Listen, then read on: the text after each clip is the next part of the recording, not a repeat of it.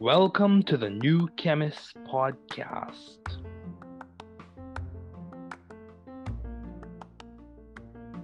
Bienvenidos al podcast del nuevo químico.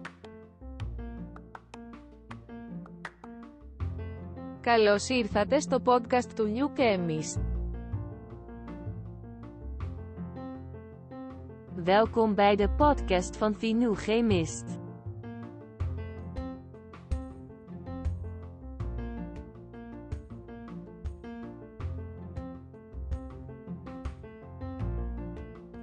Bienvenue sur le podcast du nouveau chimiste.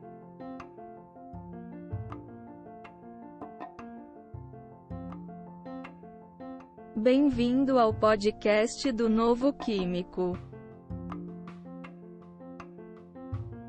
Welcome to the New Chemist Podcast.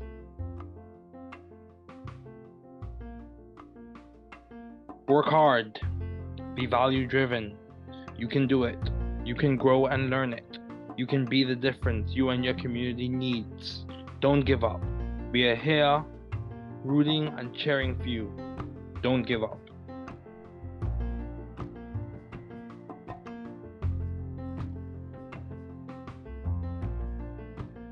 Travaillez dur.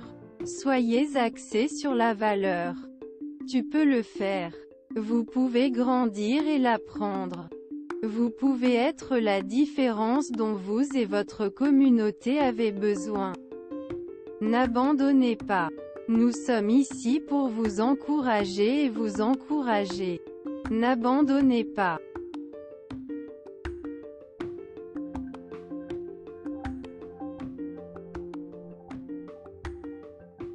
Trabalhar duro. Seja orientado por valores. Você consegue. Você pode crescer e aprender.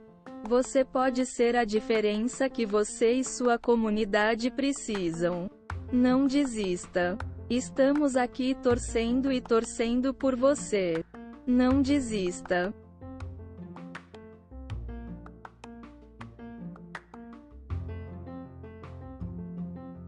Δούλεψε σκληρά. Να οδηγείτε στην αξία. Μπορείς να το κάνεις. Μπορείτε να μεγαλώσετε και να το μάθετε.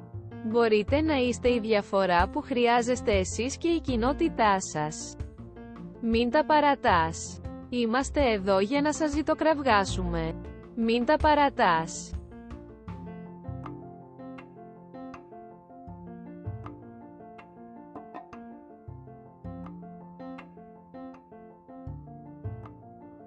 Trabaja duro. Sea impulsado por el valor. Puedes hacerlo. Puedes crecer y aprenderlo. Usted puede ser la diferencia que usted y su comunidad necesitan. No te rindas, estamos aquí animándote y animándote. No te rindas.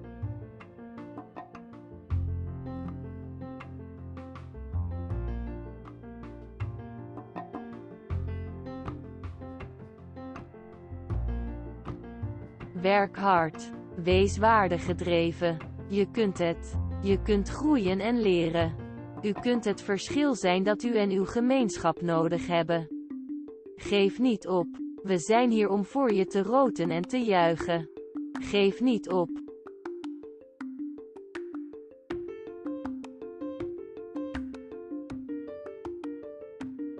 Work hard.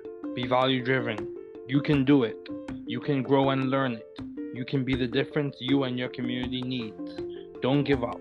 We are here rooting and cheering for you. Don't give up.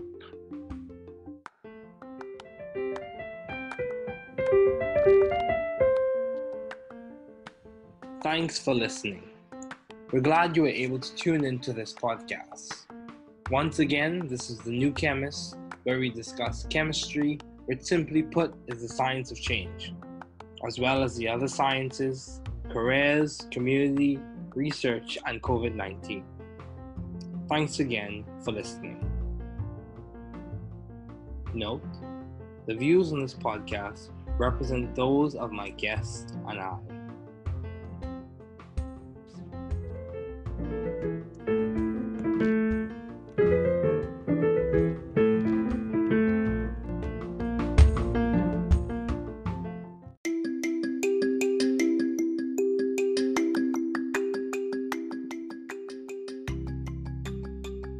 Welcome to the New Chemist Podcast. We're glad you're listening. Feel free to download this podcast on Google Podcasts, Apple Podcasts, Spotify, and a variety of other platforms.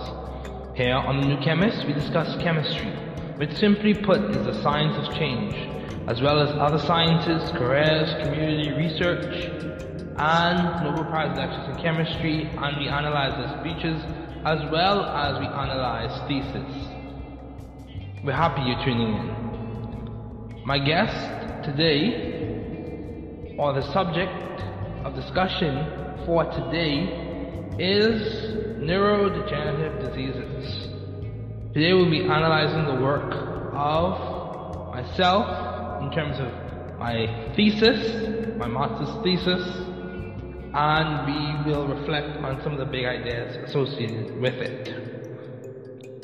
So, thanks for joining me today. It is good to hear from you. Just briefly, I'll inform you about the work that we're going to look at today.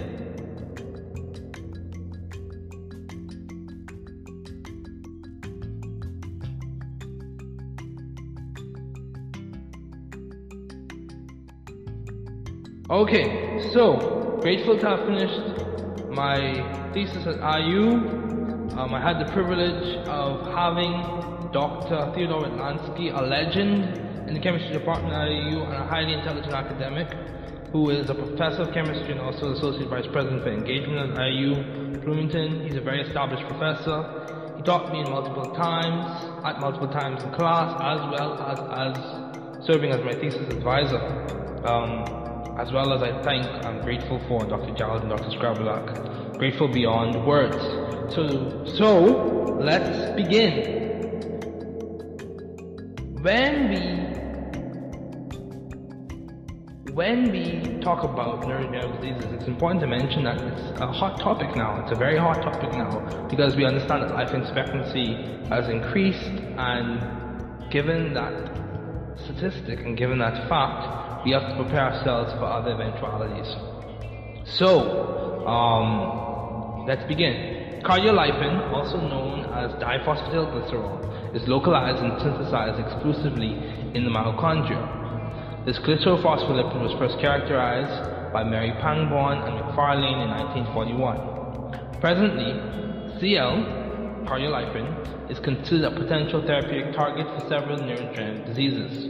Recent developments in the field of lipidomics indicate that the ratio of monolysocardiolipin to native cardiolipin is a valuable biomarker for diagnosing neurodegenerative diseases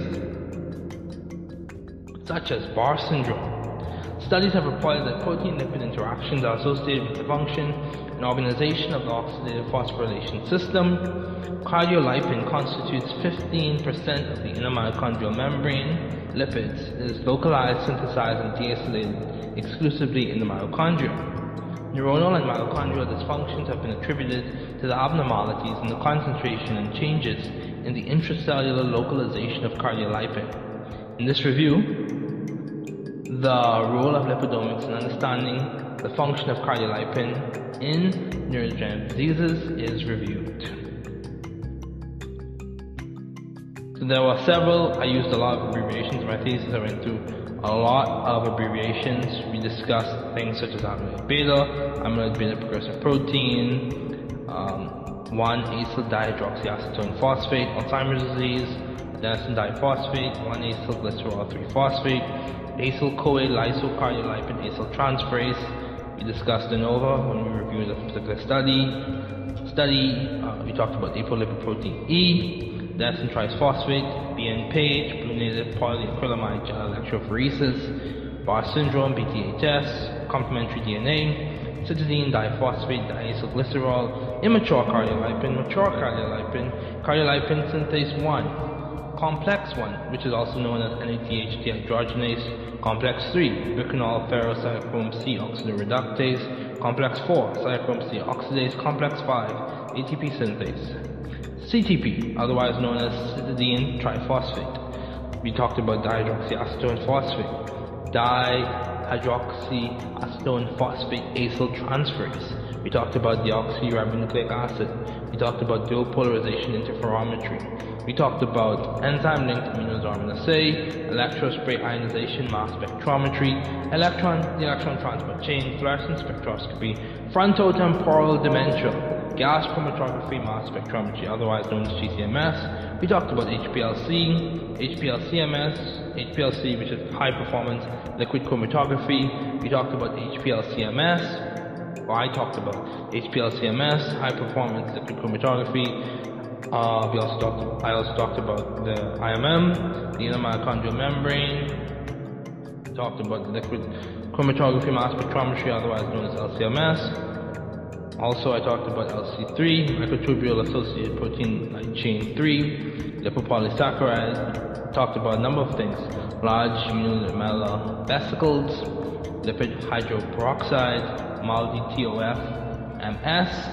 So matrix assisted laser desorption ionization time of flight spectrometry, MLCL, monolysocardial lipin, MMP, mitochondrial membrane potential, um, MPTP, 1-methyl 4-phenyl 1,2,4,6 tetrahydropyridine, mtDNA, mitochondrial DNA, NDDs, neurodegenerative diseases, um, nuclear DNA, nuclear magnetic resonance, outer mitochondrial membrane, oxidative phosphorylation, phosphatidic acid, polymerase chain reaction, phosphatidylglycerol, phosphatidylglycerol phosphate, polyunsaturated fatty acids, reactive oxygen species, ribonucleic acid, respirosome supercomplex. That's, that was a, a subject of delight for me um, sodium, dodecyl sulfate, polyacrylamide electrophoresis, alpha-synuclein, zetoschilla, um, elampretide, a nice one, tafazin, thin layer chromatography, transgenic. Um, we also talked, I also talked about terminal transferase biotinylated deoxyuridine triphosphate NIC-N labeling. And then I talked about wild types. Okay, so let's dive into the thesis. Understanding, so we are the introduction. Understanding the significance of cardiolipin in neurodegenerative diseases requires knowledge of two main areas, which include the role of IMM structure in neurodegenerative diseases. So the role of the inter, inner mitochondrial membrane structure in neurodegenerative diseases and the significance of neurodegenerative disease biomarkers and protein signatures. This, this thesis is structured as a review in which I looked at 68 plus journal articles, as well as read through three different books. Um, one talking about neurodegenerative diseases, the other one talking in depth about the mitochondria, and another one uh, looking at some studies associated with mitochondria and its role in bioenergetics and neurological diseases. So continuing on, these two areas can be better understood by applying lipidomics, which is a field of study in which lipid profiles are identified quantified, and characterized to understand their role in biological systems. Recently, neurodegenerative disease research has had a focal point around the mitochondria's role in disease development and diagnosis. Broadly, mitochondria have been at the forefront of biochemical research, being a focal point for numerous Nobel Prizes in chemistry, including in 1978 and 1997 owing to its crucial role in cellular respiration, cardiovascular disease, and neurodegenerative diseases. In terms of function, mitochondria perform oxidative phosphorylation, an oxidative process in the inner mitochondrial membrane that synthesizes adenosine triphosphate. The exergonic flow of electrons in the inner mitochondrial membrane fuels the endogonic pumping of protons across the proteins in the respirosome complex, which drives the phosphorylation of adenosine diphosphate to adenosine triphosphate via adenosine triphosphate synthase. Oxidative phosphorylation is a process that involves five protein complexes that constitute the electron transport chain. The electron transport chain specifically has three complexes. Complex 1, which is NADH dehydrogenase, complex 3 which is ubiquinol ferrocytochrome C oxidoreductase, and complex 4 which is cytochrome C oxidase. Those three complexes form the respirosome supercomplex. Also in the inner mitochondrial membrane is ATP synthase, which functions to synthesize ATP of different analytical fields of study such as lipidomics. This review is centered around supporting lipidomics as a field of study to provide an understanding of lipid, fatty acids, and steroids. In addition to lipid profiling, analyses of lipid structures such as the acyl chains of cardiolipin, neurodegenerative diseases. With neuro, likewise the loss of function and typical proteins in neurodegenerative disease progression, such as alpha-synuclein and amyloid beta, for relationships between key protein discussion to uh, note neurodegenerative disease. Importance of cardiolipin in the mitochondria and cell. The lipid profile of the central nervous system plays a crucial role in nerve, the nerve cell. nerve cell functioning, the cell is called the lipidome. We present lipids by dry weight, and any aberrations in its lipid content can affect its physiology. Knowing the lipidome is of utmost significance.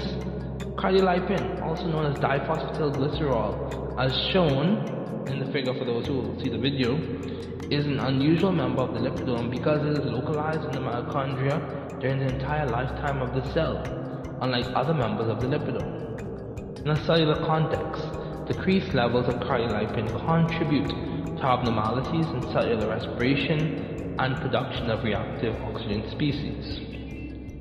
Cardiolipin can also serve as a mitophagic and apoptotic signaling factor when oxidized. Mitophagy and apoptosis are defined as the breakdown and destruction of the mitochondria and cell respectively. In general, cardiolipin or cardiolipin, as some people pronounce it, plays a role in the docking and anchoring of the ribosomes of the inner mitochondrial membrane and protein complexes of the electron transport chain. The electron transport chain is situated in the inner mitochondrial membrane, and cardiolipin biogenesis occurs in the inner mitochondrial membrane. Further research into cardiolipin biogenesis, described fully herein, and shown in figure 3, which I will show you if you watch the video, is warranted because of its importance in understanding the function of abnormal proteins in neurodegenerative diseases such as Barr syndrome.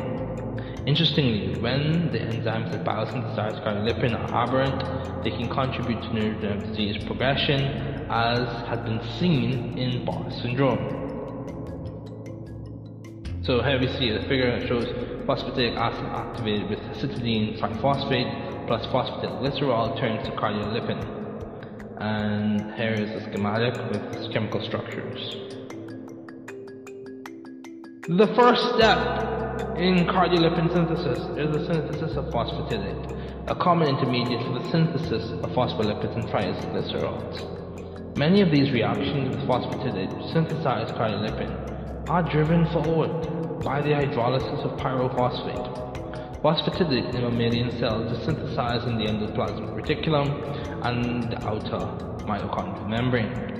In the beginning of this anabolic pathway, so anabolic we build, catabolic we break down, so anabolic we're talking about making something right now, glycerol 3-phosphate either from glycolysis or the phosphorylation of glycerol is used. Then glycerol 3-phosphate with the addition of the fatty acid results in phosphatidate. Within this anabolic pathway, there are numerous acylations with the common intermediate phosphatidate. In these acylation reactions, the fatty acid chain is attached to the C1 atom and is typically saturated. However, the acyl chains attached to the C2 atom are typically unsaturated. Important. Second, it is important to note that pathways diverge at phosphatidate, with some membrane lipid synthesis occurring in the endoplasmic reticulum or in the outer mitochondrial membrane.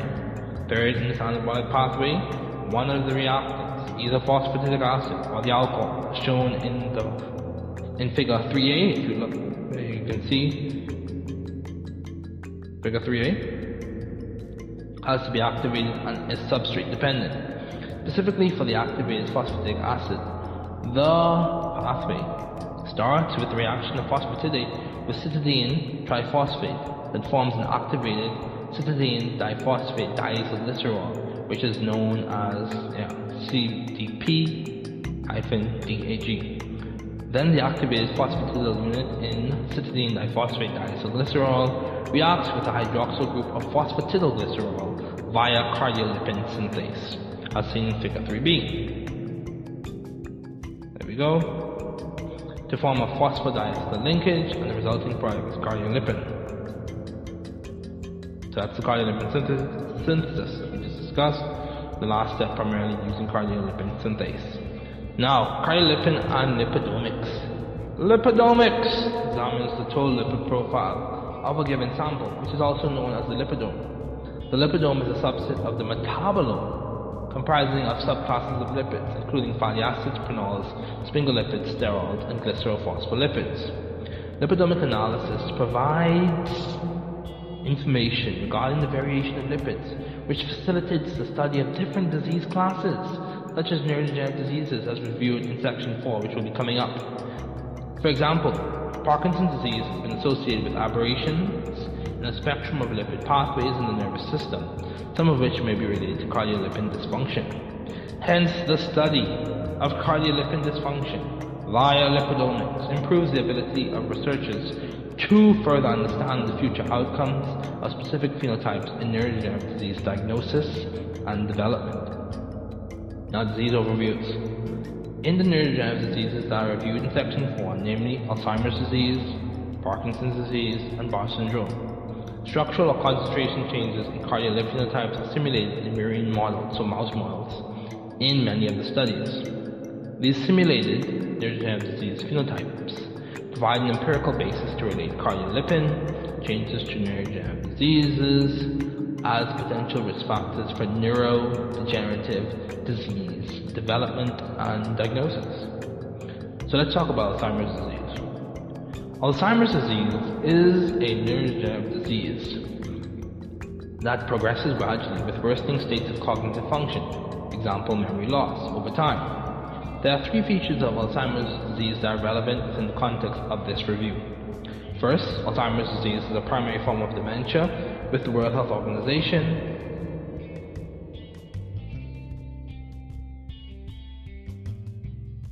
With the World Health Organization stating that 60 to 70% of dementia cases are contributed to by Alzheimer's disease. Dementia is a syndrome which presents with deteriorations in cognitive functions such as memory decline, poor judgment, and confusion, which is atypical when compared to the normal consequences of aging. Second, Alzheimer's disease is associated with bilateral, parietal hypometabolism in posterior cingulate neurons. In terms of Alzheimer's disease subtypes, there are two subtypes of Alzheimer's disease based on age of onset. The two types of Alzheimer's disease are early onset Alzheimer's disease and late onset Alzheimer's disease. Both early onset Alzheimer's disease and late onset Alzheimer's disease are associated with amyloid beta. Amyloid beta is a characteristic protein hallmark that is derived from the proteolysis, proteolysis of amyloid beta precursor protein, which is a type 1 integral membrane protein. Third, Alzheimer's disease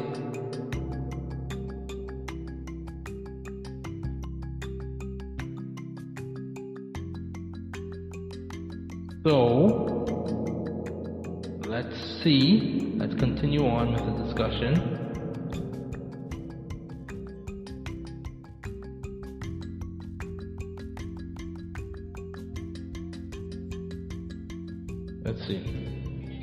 Let's continue on with the discussion. So let me pull it up.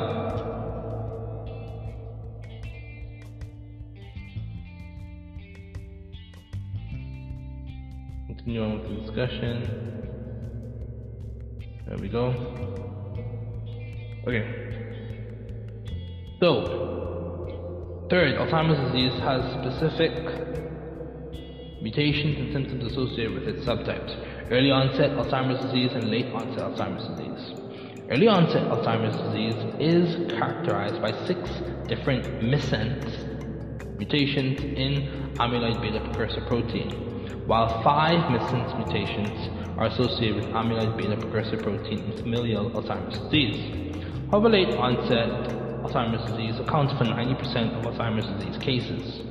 It is noted that susceptibility to late onset Alzheimer's disease is associated with genes for apolipoprotein E and amyloid beta precursor protein. In terms of symptoms, amyloid, in terms of symptoms, Alzheimer's disease presents with a variety of symptoms such as age-related memory impairment, episodic memory loss, and disproportionate episodic memory decline. This episodic memory decline begins in the medial and temporal regions of the brain, and then as the disease progresses, it affects the visuospatial, language, and executive functions of the brain.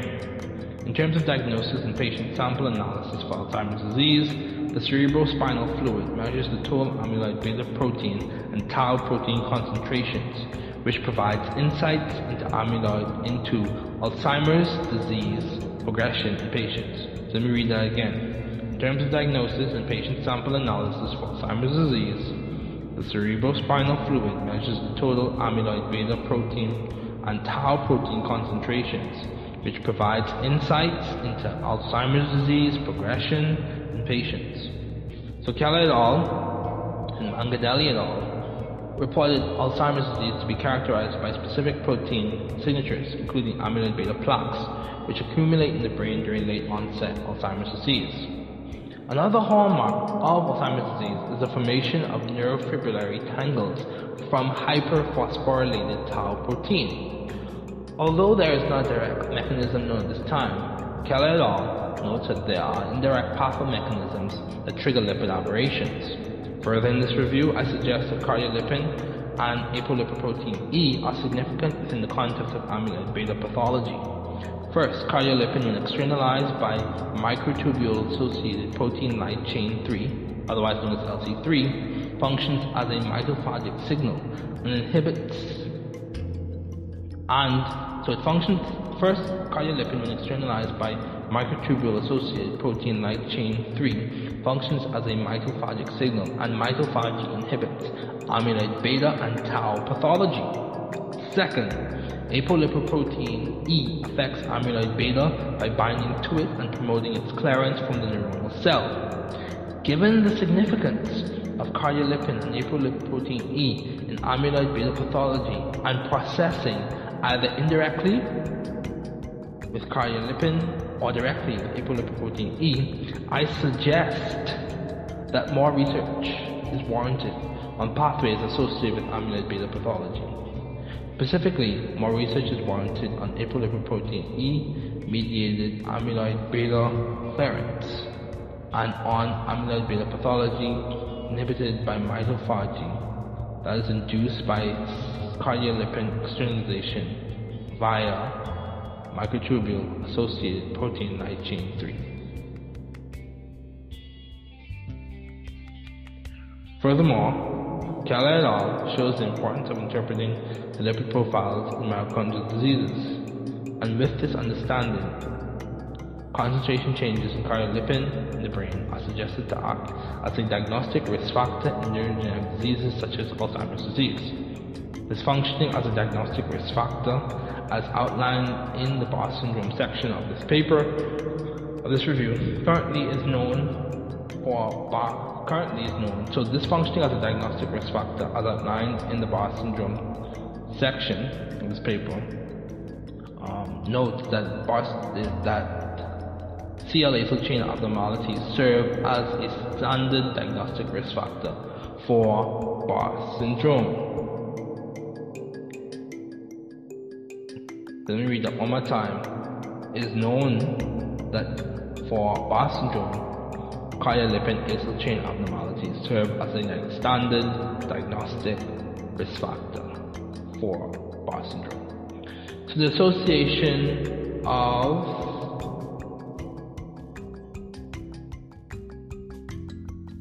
the association of Alzheimer's disease with changes in cardiolipin concentrations.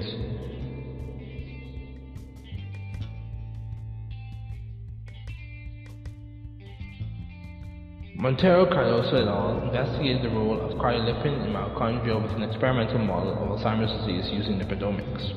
The methods Montero Cardoso et al. used involve high performance liquid chromatography, Western blot, spectrophotometry, lipid extraction and quantification using a phosphorus assay. Finally, the separation of the phospholipid classes and quantification was done using high-performance liquid chromatography mass spectrometry. Specifically, Montero Cardoso et al. used lipid profiles of three month old non transgenic mice and compared those with alpha synuclein gene knockout mice. Montero Cardoso et al. reported the separation and quantification of phospholipid classes using high performance liquid chromatography mass spectrometry and electrospray ionization mass spectrometry. Also, Montero Cardoso et al. reported a decrease in cardiolipin concentration in Alzheimer's disease mouse models. The key finding these scientists reported was that synaptic mitochondrial defects, along with aberrations in cardiolipin profile, represent key indicators for the development of Alzheimer's disease.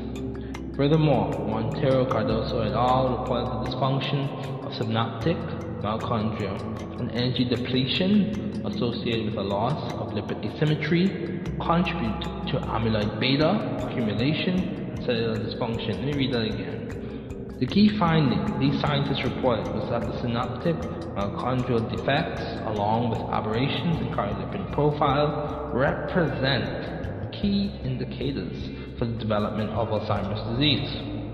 Furthermore, Montero Cardoso et al. reported that the dysfunction of synaptic mitochondria and energy depletion associated with the loss of lipid asymmetry contribute to am- amyloid beta accumulation, and cellular dysfunction.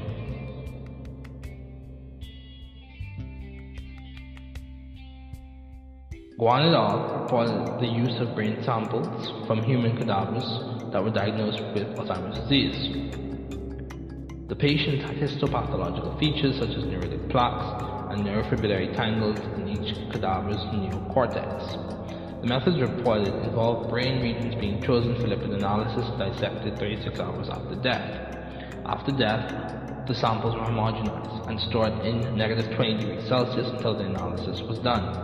Moreover, Guan et al. used high-performance liquid chromatography ultraviolet absorption spectroscopy to extract and quantify the lipid profiles from the brains of human cadavers with Alzheimer's disease via the Folch method. The Folch method is a type of lipid extraction technique based on the distribution of lipids in a two-phase mixture of methanol and chloroform, which breaks the hydrogen bonds between the lipids and proteins. The data obtained using high-performance liquid chromatography was monitored at 205 nanometers and each peak was collected and checked for purity. Likewise, the cardiolipid content was reported to be independent of the postmortem time of the cadavers with Alzheimer's disease. For the cadavers with Alzheimer's disease, the regions of the brain were chosen based on the regions that were severely affected morphologically by Alzheimer's disease. The overall experiment design centered around analyzing the cardiolipin content based on the region of the brain in the cadavers with Alzheimer's disease and the type of acyl chain within the cardiolipin molecule. The data obtained was primarily based on human cadaver cases. The significant conclusions of Guan et al supported the idea that abnormalities in mitochondrial enzymes and significant changes in cardiolipin concentrations in patients' brains can potentially serve as risk factors for specific phenotypes in Alzheimer's disease development and diagnosis. The significant conclusions of Guan et al. supported the idea that abnormalities in mitochondrial enzymes and significant changes in cardiolipin concentrations in patients' brains can potentially serve as risk factors for specific phenotypes in Alzheimer's disease development and diagnosis. Guan et al. also measured the level of specific of cardiolipin specifically in the frontal and temporal cortices of the brains of human cadavers, primarily with Alzheimer's disease. Additionally, the major finding was reported as a statistically significant decrease of cardiolipin that contained the polyunsaturated fatty acids, which was in the temporal cortex of human cadavers with Alzheimer's disease. Subsequently, research by Cormier et al. Involved examining the consequences of deficiency in tafazin, which is a gene that expresses a protein involved in the remodeling and deacylation of cardiolipin. First, Cormier et al. used the TALIS gene knockout model to investigate the relationship between cardiolipin molecular species content in the brain, mitochondrial functions, and cognitive decline. Second, Cormier et al. reported that TALIS deficiency alters cardiolipin molecular species content in the brain. Then, scientists reported quantifying the cardiolipin molecular species content by mass spectrometry. So they reported quantifying the cardiolipin molecular species content by mass spectrometry in the analysis. The analysis involved the use of Western blot, RNA isolation, and polymerase chain reaction analysis thin layer chromatography, immunohistochemical analysis, extracting lipids from the whole mouse brain using the Folge method, and then quantitation using mass spectrometry. Furthermore, Carmi et al. reported using transmission electron microscopy, behavioral tests, and statistical analysis in the analysis of cardiolipin content and tafazin deficiency in the murine models. So mouse models. Using the reported murine models, the scientists supported the claim that abnormal cardiolipin metabolism is associated with the specific phenotypes of cognitive dysfunction, which was memory deficiency for the mice, and hippocampal alteration, which was the derangement of the neuronal CA1 layer in tafazin gene knockdown mice. This phenotype resulting from tafazin in this tafazin gene knockdown model is relevant to Alzheimer's disease since episodic memory loss or deficiency is a characteristic condition of Alzheimer's disease.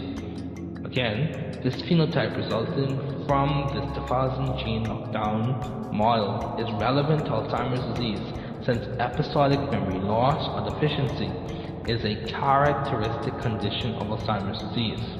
Moreover, the tafazin gene knockdown in the marine models used by Carmi et al was effective in simulating the specific phenotypes of memory deficiency and hippocampal alteration. However, the use of tafazin gene knockdown as a complete model for Alzheimer's disease is not presented here in this review or by Carmi et al. Let me say that again.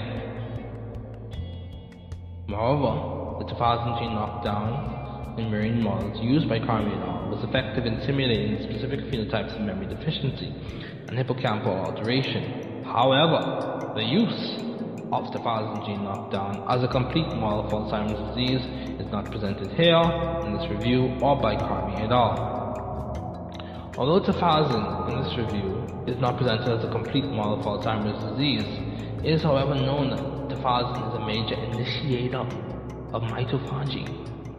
First, mitophagy can be mediated by ubiquitin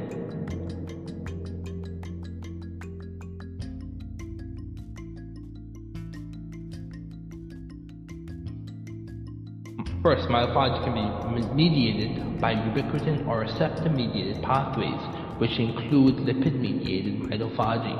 Second, mitophagy is studied to inhibit amyloid beta and tau pathology. Third, it is known that amyloid beta pathology is characteristic of Alzheimer's disease. Hence, I suggest that the aforementioned findings further support the use of tafazin gene knockdown model in mice. Use of a tafazin gene knockdown model in mice, as seen in Carmi et al., as beneficial in understanding the relationship between amyloid beta pathology and Alzheimer's disease. Also, I suggest that more research is warranted on the relationship of Alzheimer's disease diagnosis and development with tafazin and the relevance of cardiolipin remodeling via tafazin in the development and diagnosis of Alzheimer's disease. Again, Hence, I suggest that the aforementioned findings further support the use of a tafazin gene knockdown model in mice, as seen in Carmi et al., as beneficial in understanding the relationship between amyloid beta pathology and Alzheimer's disease. Also, I suggest that more research is warranted on the relationship of Alzheimer's disease diagnosis and development with tafazin, and the relevance of cardiolipin remodeling via tafazin in, in the diagnosis and development of Alzheimer's disease. The association between the specific phenotypes of memory decline and abnormal cardiolipin metabolism mentioned earlier was deduced from marine models with the tafazin gene knockdown. Additionally, Carmi et al. reported structural abnormalities as well. Carmi et al. reported that cardiolipin with polyunsaturated fatty acid chains decreased, but cardiolipin with shorter fatty acid fatty acyl chains, approximately 18 carbons, increased in the marine models that were studied. The tafazin gene expresses an enzyme that reacylates monolysocardiolipin to produce cardiolipin. That's what we're talking about. This reacylation is significant as cardiolipin, when appropriately acylated,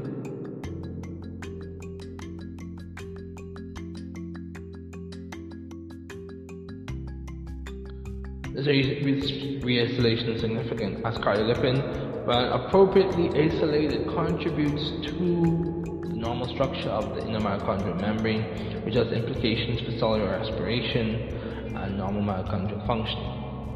Carmida reported that the TAS deficiency, so tafazin deficiency in the brain, significantly decreased the total cardiolipin level and increases monolysocardiolipin levels. These scientists also reported observing that tafazin deficiency in the brain resulted in altered mitochondrial respiration, elevated reactive oxygen species products, and deficiencies in memory. The association of tafazin deficiency and phospholipid, example cardiolipin, content in the brain provided Carmi et al. an empirical basis of understanding cardiolipin content and specific phenotypes in neurodegenerative diseases, diagnoses, and development. However, it is important to note that phenotypes such as pathological cognitive dysfunction, example memory decline, as discussed by Carmi et al., is implicated in several neurodegenerative diseases, namely Alzheimer's disease. The evidence relationship between the pathological development of cognitive dysfunction and abnormal cardiolipin metabolism was presented in tafazin knockdown mice, which was related to a difference in concentration of cardiolipin. This observation of abnormal cardiolipin metabolism resulting in a significant decrease in cardiolipin amount and a specific phenotype of cognitive dysfunction provided further evidence regarding the association between cardiolipin and Alzheimer's disease risk factors in Alzheimer's disease diagnosis and development. Analysis of studies. These studies as listed in Table 1 we will discuss those have significant overlap in approach, results, and conclusion. First, all three studies had hypotheses that focused on mapping out the relationship between components in the lipid profile, so phospholipids, example cardiolipin, and specific phenotypes in Alzheimer's disease. Secondly, the studies report the use of high-performance liquid chromatography mass spectrometry as a separation technique to distinguish, characterize, and identify the lipid classes. Third, studies primarily use eukaryotic models to study specific phenotypes in Alzheimer's disease in which Carmi et al. and Montero Cardoso et al. reported the use of murine models, so mouse models, and Guan et al. reported the use of human cadavers brain samples. So just a quick snapshot of the studies that we just discussed. Carmidal used methods such as quantitation, Western blot, TLC, thin layer chromatography, mass spectrometry, and transmission electron microscopy. The results he got, the total cardiolipin concentration was significantly decreased.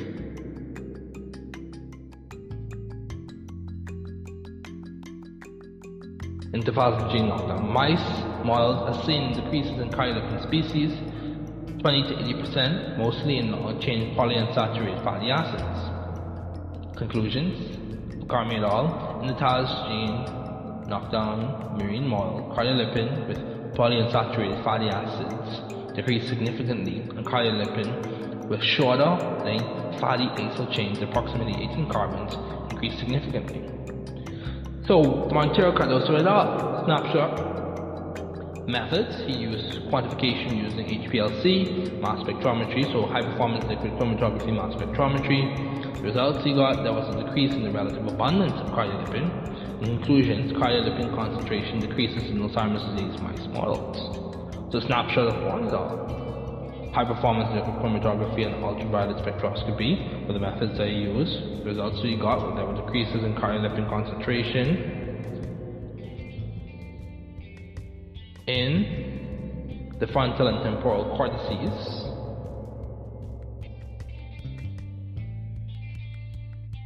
And the conclusions that he got, the conclusion that he got was cardiolipin concentration changes in patients with Alzheimer's disease as observed from general result in guanidine, and both increases for cardiolipin with short is carmidine. With studies outlined that treat these disease model for Alzheimer's disease in animals was not presented here. However, these findings provide insights for further investigations on the role of cardiolipin in neurodegenerative disease research. Again, the extent to which these findings have therapeutic implications of the possi- or the possibility was not presented here. However, these findings provide insights for further investigations on the role of cardiolipin in neurodegenerative disease research. Conclusions about Alzheimer's disease. All three studies, Carmi et al., Cardoso et al., and Juan et al., supported that there is a relationship between the alteration of studies also support how changes in key members of the lipidome, namely, namely cardiolipin, were indicators of cardiac members of the lipidome, such as cardiolipin and their functions, as potential diagnostic risk factors. In 2021, Rome et al reported that Parkinson's disease develops in patients due to the accumulation of alpha-synuclein forming. Inclusion to causative gene involved in the early onset of familial Parkinson's disease characterized by five also considered to be involved Alzheimer's disease. Parkinson's pathological Lewy traits is characterized by a cellular milieu that includes abnormal intracellular vesicles and structures cardiac maintenance of so mouse models, oscillating lipids, quantifying them, mitochondrial nuclein deposits clustered to mitochondrial membranes as a result of exposure of studying mitochondrial morphology. Binding were also performed. Several key findings were noted, demonstrated aberrations in alpha-synuclein protein Second, those neurons had impaired mitochondrial dynamics. In those neurons, cardiolipid alpha-synuclein gene mutation mutations demonstrated aberrations with alpha-synuclein protein structure. Second, those neurons mitochondrial dynamics. Additionally, in those neurons, cardiolipin was externalized to the other mitochondrial membrane and bound to alpha-synuclein and refold cardiolipin to alpha-synuclein and its folding behavior.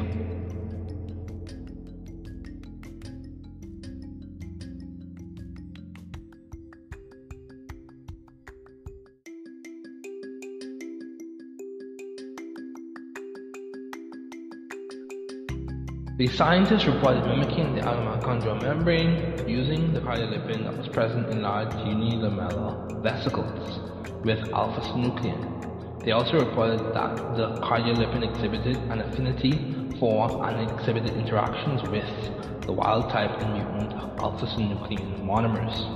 These interactions were between cardiolipin and alpha-synuclein monomers. With that noted, these interactions between cardiolipin and alpha-synuclein monomers contributed to the refolding of alpha-synuclein. In short, the results from the murine models supported that changes in cardiolipin structure for the Parkinson's disease murine models were associated with cellular oxidative stress and affected alpha-synuclein monomers.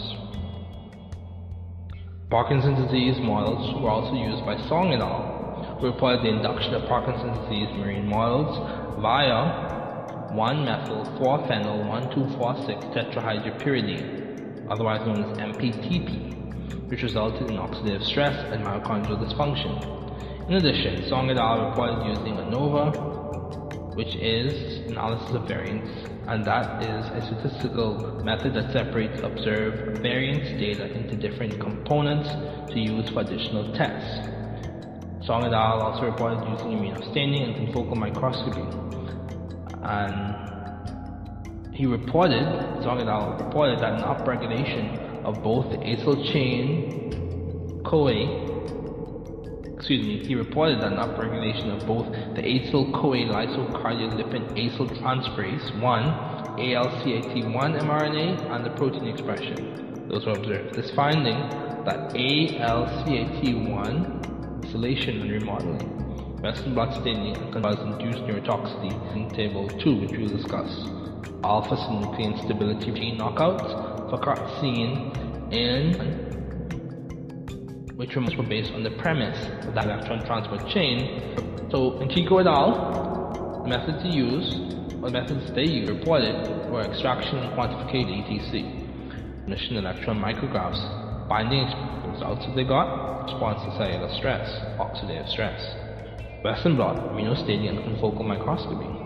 Results that they got upregulated ALCAT1 mRNA, lysocardiolipin acyltransferase 1 to ALCAT1 the analogy these results been implicated in the pathogen catalyzed by the pathological remodeling of cardiolipin. These studies outlined the possibilities and needs for further investigation with coupling gene deletion and chemical. These required findings indicate the role of potential therapeutics. that affect not only the enzymes in the respiratory supercomplex, but also molecules that may complement to improving inner mitochondrial membrane integrity and the stability of proteins such as alpha-synuclein, which is a hallmark protein signature in Parkinson's disease. So conclusions regarding cardiolipin in Parkinson's disease. The findings by Chico et al., Ryan et al., and Song et al. using lipidomics supported the role of cardiolipin as a significant phospholipid in the inner mitochondrial membrane. Also, the findings indicated that structural changes in cardiolipin acetylation can potentially be biomarkers of neurodegenerative diseases or co-indicators of specific neurodegenerative disease phenotypes such as cognitive impairment, motor deficit, or pathological issues associated with senescence. Let's read that again. The findings by Chico et al., Ryan et al., and Song et al. using lipidomics support the role of cardiolipin as a significant phospholipid in the inner mitochondrial membrane. Also, the findings indicated that structural changes in cardiolipin acetylation can potentially be biomarkers of neurodegenerative diseases or co-indicators of specific neurodegenerative disease phenotypes such as cognitive impairment, motor deficits, or pathological issues associated with senescence. So let's talk about Barr syndrome. Barr syndrome is a cardiomyopathic disease and is described as one of the first human diseases that has implicated cardiolipin remodeling issues as causal in Barr syndrome progression. Barr syndrome is a chromosome X-linked disease with myopathy and neutropenia. Typically, this disease is fatal in juvenile years due to cardiac failure and bacterial infection complications. In some instances, Barr syndrome is defined as a mitochondrial disorder and is isogenically mapped to the tafazin gene. The etiology in some cases has been tied to aberrations in the tafazin enzyme, which is a transacelase that is essential for the biosynthesis of cardiolipin. Brecken et al reported the incidence of defective remodeling of cardiolipin and phosphatidylglycerol in Barr syndrome patients. Using a patient sample size n equals 5 noting the electron transport chain complex deficiencies on a patient by patient basis, these scientists use fibroblast, fibroblast cell culture, lipid extraction using the Folch method, lipid scintillation counting, and thin layer chromatography to separate the phospholipids. The key finding of the study was that fibroblasts from BTHS, so Barr syndrome patients, had reduced levels of cardiolipin, and the phosphatidylglycerol and cardiolipin biosynthesis pathways were abnormal. Specifically, the incorporation of a specific acyl chain, linoleic acid, into phosphatidylglycerol and cardiolipin is significantly decreased. This decrease in inclusion of linoleic acid was quantified using lipid scintillation counting with the analyte. The analyte was radioactive labeled fatty acids, which were incubated with fibroblasts. The study clearly revealed, revealed structural abnormalities associated with phosphatidylglycerol and cardiolipin metabolism in Barr syndrome fibroblasts when compared to normal control cells and other cells from patients with other mitochondrial disorders. In 2015, Angelini et al. reported a unique screening method for BTHS using lipid profiles from leukocytes with BTHS, so Barr syndrome, that are compared with healthy donor cells. So they reported Angelini et al. in 2015 reported a unique screening method for Barr syndrome using lipid profiles from leukocytes with Barr syndrome that are compared with healthy donor cells. Specifically, these scientists reported obtaining hematological samples from 24 healthy donors and 8 Barr syndrome patients. The blood cells were isolated using dextrin sedimentation techniques. Following the dextrin sedimentation, a lipid extraction protocol was modified to extract the lipids from the leukocytes. After the extraction, there were two analyses, one of the intact leukocyte membranes using MALDI, TOF, MS, so matrix assisted laser desorption ionization, time of flight, mass spectrometry, and then the analysis of miniature lipid extracts. After which, the scientists reported using a ratio that included monolysocardiolipin, mature cardiolipin and immature cardiolipin as a diagnostic parameter. The ratio that was used as a diagnostic parameter is listed below as equation 1. So diagnostic parameter, monolysocardiolipin plus immature cardiolipin over mature cardiolipin. So that's the diagnostic parameter, the ratio that they use, and that was obtained. That was for Barr syndrome from Angelini et al. Additionally, the compositional changes as a result of deposit mutations of monolysocardiolipin and cardiolipin were determined using data from matrix-assisted laser desorption ionization time of flight mass spectrometry and statistical analysis. Furthermore, those compositional changes as a result of thousand mutations of monolysocardiolipin and cardiolipin were also used as a diagnostic parameter for Barth syndrome. The key findings were that the method requires minimal 1 milliliter blood sample can be easily integrated into the routine work of a clinical laboratory and methods such as those required using matrix-assisted laser desorption ionization time of flight mass spectrometry can potentially increase the laboratory's capability of diagnosing Barth syndrome. In 2013, Gonzalez et reported changes in cardiolipin concentration due to tafazin enzyme dysfunction. They use high-performance chromatography mass spectrometry, transmission electron microscopy, flow cytometry analysis, respiratory analysis, blue-native polyacrylamide gel electrophoresis, and sodium dodecyl sulfate polyacrylamide gel electrophoresis in white blood cells from two unrelated patients with Barr syndrome. They reported the use of cell culture with lymphoblastoid cell lines from two unrelated Barr syndrome patients. They reported the reported results from these Barth syndrome patients using the methods by Gonzalez et al. led to the understanding of abnormal cardiolipin being associated with mitochondrial alterations. Along with the mitochondrial alterations, there was a lack of normal cardiolipin, which led to aberrations in electron transport chain stability. The scientists also reported decreased levels of complex 5, so at ATP synthase, which suggested CL synthesis CL significance for other complexes beyond those in the respirosome supercomplex. So let me say that again. These scientists also reported decreased levels of complex 5, so ATP synthase, which suggested cardiolipin significance, which suggested cardiolipin significance for other complexes beyond those in the respirosome supercomplex. That's complex 1, 3, and 4. Additionally, the alterations showed a subsequent increase in mitochondrial mass, which were observed using high-performance liquid chromatography mass spectrometry. Then, electron microscopy was used as a visualization technique for lymphoblast mitochondria on the basis of multiple images of the surface of the cristae in the mitochondria, which were averaged into a three-dimensional image of the inner mitochondrial membrane in the lymphoblast. In conclusion, Gonzalez et al. provided new insights into the pathogenesis of Barth syndrome. These scientists emphasized the effects of tafazin gene mutations in cardiolipin structure, which is contained in the microdomains in mitochondria and mitochondrial junctions, affecting the cell's apoptotic signaling.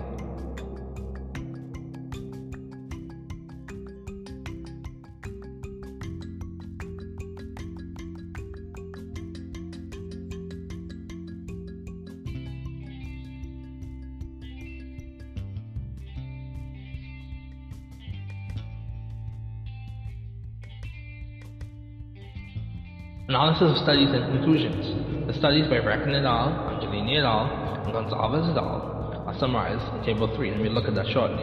And all support the idea that cardiolipin to monolysocardiolipin ratio is significant, with diagnostic sensitivity and specificity for Barth syndrome. For Barth syndrome diagnosis, cardiolipin-based cardiolipin-based ratios are already used in the clinical determination of Barth syndrome. Also, the Barth syndrome research reported by the scientists involved the use of the tafazin gene knockouts as a loss of function type analyses, which could be originated from the changes in cardiolipin structure. Changes in cardiolipin structure provide an empirical basis for monogenic studies on the tafazin gene, cardiolipin, and Barth syndrome. Specifically, gene knockouts compared with the wild-type marine models as well as studies with fibroblast and lymphoblastoid cell lines provide a basis for understanding how cardiolipin structure is affected by tafazin gene mutations. Along with reporting the effects of tafazin gene mutations, It was also reported how tephazolin mutations to downstream effects which are present in Barr syndrome affected organisms. Overall, these studies supported the fact that the technique used in Barr syndrome diagnosis involves the use of the monolysyl cardiolipin to cardiolipin ratio to provide diagnostic information. Let's do like a let's look at a snapshot of Barr syndrome cardiolipin. The Brecken et al. the methods used, standardization of patient lipid samples,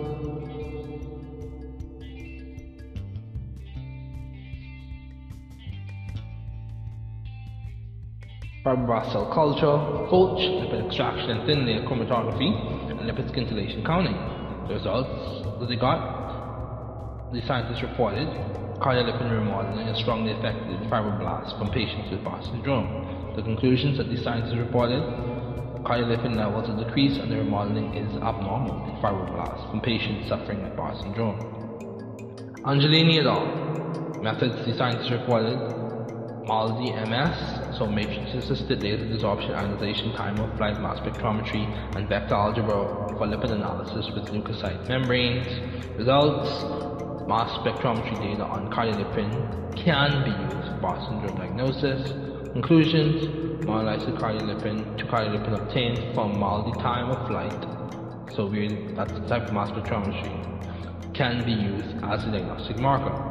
So Gonzalez method scientists reported transmission electron microscopy, respiratory analysis, blue native polyacrylamide gel electrophoresis, sodium dodecyl sulfate, polyacrylamide gel electrophoresis, statistical analysis, and slow cytometry analysis.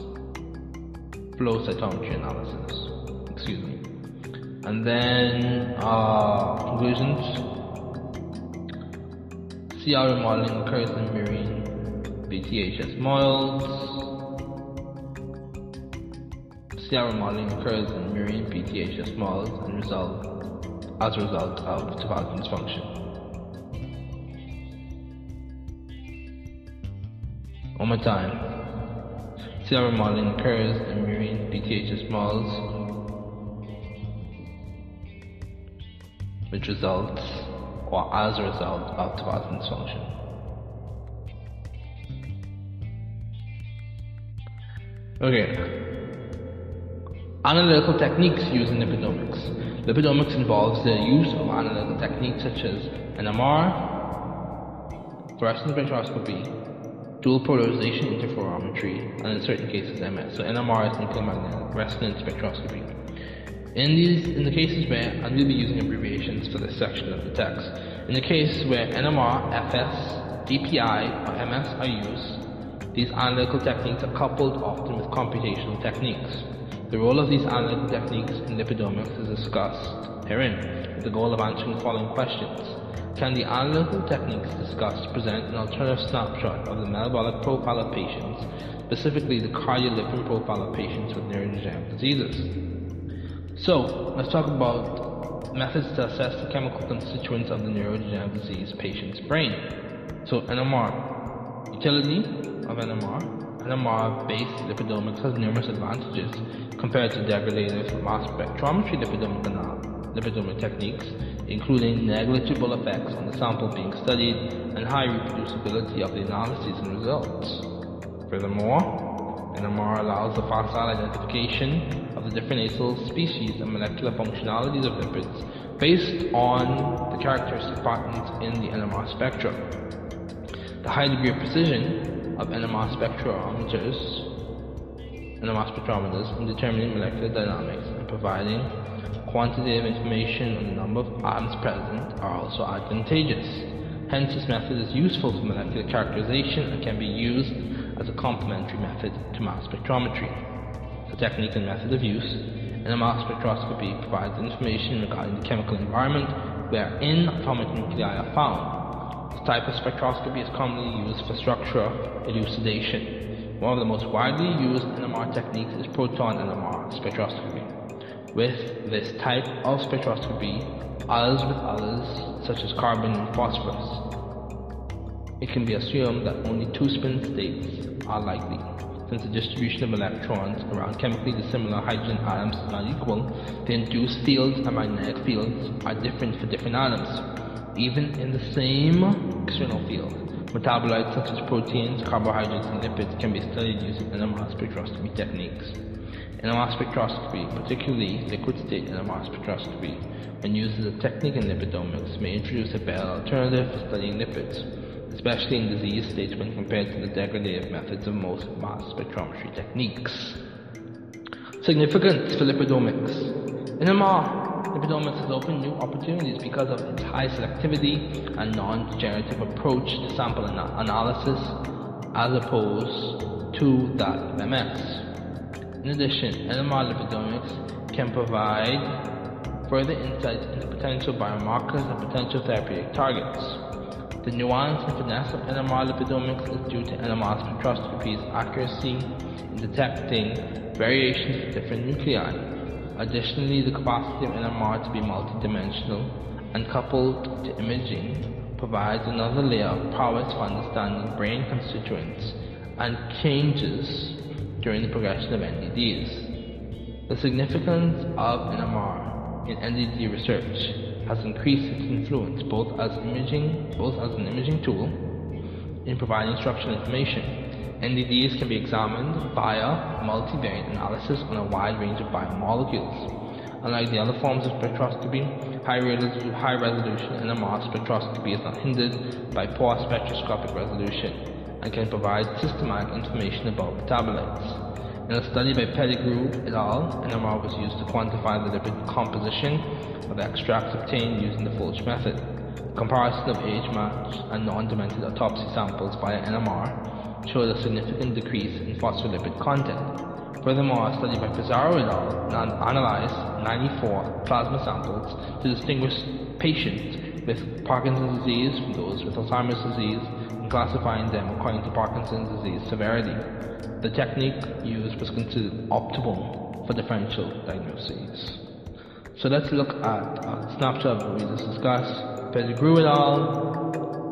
talked about NMR spectroscopy being used to quantify the lipid composition of the extracts obtained using the Folge methods. The, the NDD that he was looking at, that they reported looking at was AD, so Alzheimer's disease, and they compared they compared with age-matched non-demented control brain samples. So we discussed these studies already, so let's proceed through.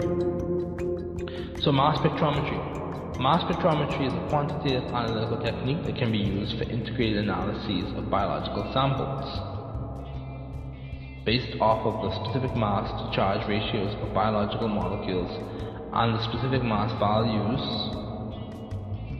of their functional groups. Mass spectrometry, as noted the BTHS studies mentioned previously, can be used to further separate lipid classes and groups within the lipid class. MS, mass spectrometry, as a abbreviation really used, can also be used to elucidate changes in lipid molecular structure or lipid content by providing insights using mass to charge ratios for the different acyl chains in terms of areas of saturation, unsaturation, example double bonds. This was observed in several BTHS studies, the Barr syndrome studies, where the differences in CL structure were determined using mass spectrometry. There are three main MS approaches used in lipidomics, which include direct diffusion MS analysis, which a crude lipid extract is infused into the MS instrument, and direct MS scan, typically used in high resolution MS. Another main MS approach used chromatography coupled with an MS either LCMS or GCMS, in which information of fatty acid composition is gained, and for LCMS it provides a wide range of separation modes, even more so with the reverse phase LC. The third main MS approach is the desorption ionization techniques, which allow the, for the analysis of biological tissues, which allow for the which allow for the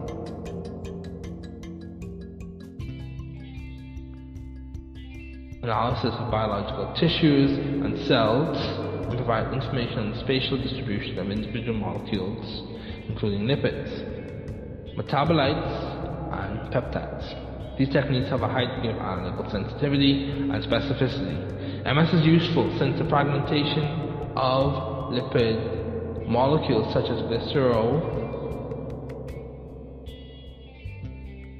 phospholipids results in selective separation, so shotgun MS and spatial distribution, absorption ionization techniques between lipid classes due to commonalities between fragments, which are common for lipid species belonging to the same class, since they frequently differ only in a mass difference of two Daltons. Technique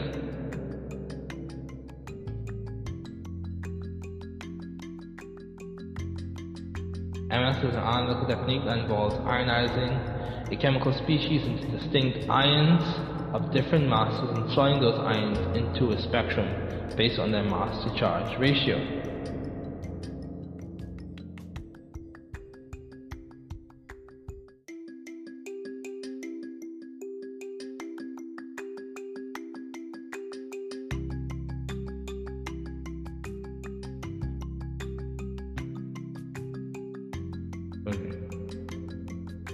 The purpose of the ionization period is to maximize the signal while minimizing space charge.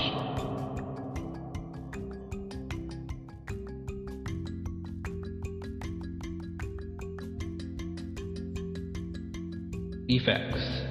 The unique aspect the unique aspect of the ion trap is its ability to perform multiple stages of mass spectrometry, which increases the amount of information of mass and comparative loss of mass can be obtained from the analysis um, from the analysis of a molecule. Specifically, it provides information within considerable mass ranges and variable mass resolutions, and also as a capture site for ions. Significance for lipidomics. MS is one of the early quantitative tools that use that was used in the global profiling of genes, proteins, and lipid metabolites for lipidomics. Lipidomics has also been extensively performed to identify changes and abnormalities in the global lipid profile. We'll pick back up on technique and methods of use. Mass spectrometry is an analytical technique that involves ionizing chemical species into distinct ions of different masses and sorting those ions into a spectrum based on their mass to charge ratio purpose of this ionization period is to maximize the signal while minimizing space charge effects. A unique aspect of the ion trap is its ability to perform multiple stages of mass spectrometry, which increases the amount of information on mass and comparative loss of mass that can be obtained from the analysis of a molecule. Specifically, it provides information within considerable mass ranges and variable mass resolutions, and also as a capture site for ions. The significance for lipidomics. Mass spectrometry is one of the early quantitative tools that was used in the global profiling of genes, proteins, and lipid metabolites for lipidomics. Lipidomics has also been extensively performed to identify changes and abnormalities in the global lipid profile within a specific subclass of lipids. Lipidomics, whether performed in a clinical setting or to compare pre-disease and post-disease states, provide a quantitative snapshot in the profile of the analyte being studied. Hence, coupling of mass spectrometry with analytical techniques such as NMR, FS, or other techniques can provide a more holistic profile analysis, especially in lipidomics. Shotgun lipidomics provides the framework for quantifying lipid species using an internal standard in the lipid extraction, given that all analytes and internal standards are present in the sample matrix. Few factors to include are the concentration of the lipid solvent, addition composition of the infusate, the biochemistry of the subclass, and the degree of unsaturation in the acyl chain of the lipid group. Likewise, the type of chromatographic technique used could result in either destruction of the sample, example in gas chromatography, or non-destructive sampling in lipid chromatography.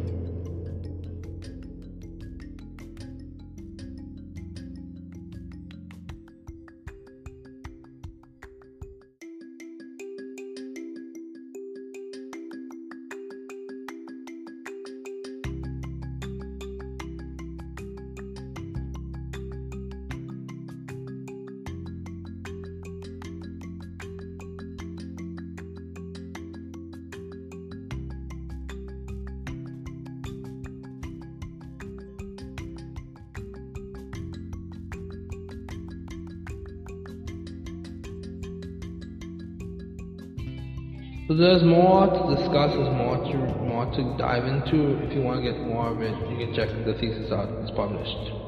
Um, so we'll just conclude with talking about cardiolipin-based therapeutics.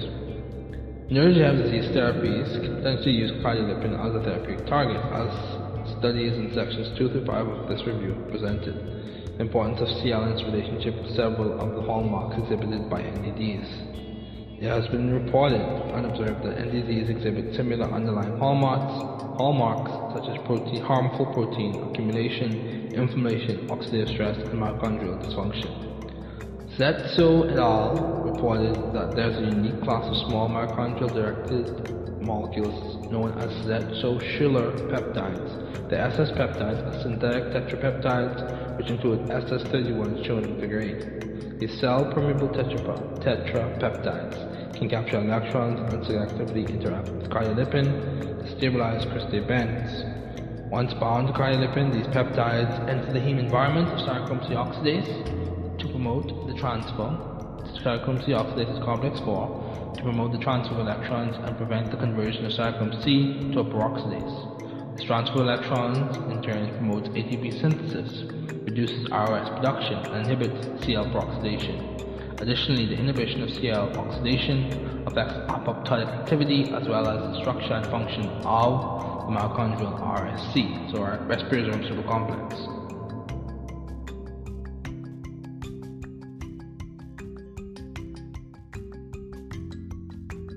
So if you want to read more about this, you can check it out. And in conclusion,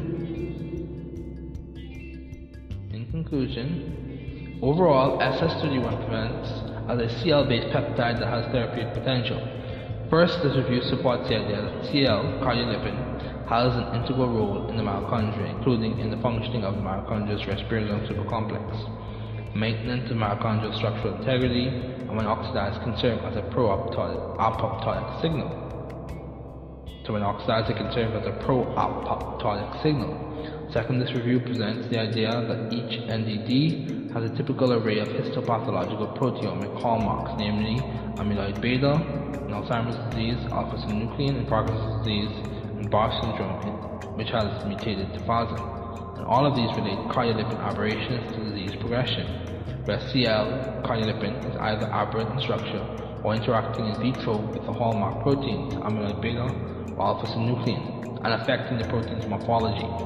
In conclusion, this review thus presents a strong rationale for further research to be done using lipidomics for relating cardiolipin to NDDs and potentially determining the therapeutic potential of Zetso-Schiller 31, so SS31, a CL-based therapeutic in neurodegenerative diseases. Thanks for listening. This is the end of this episode.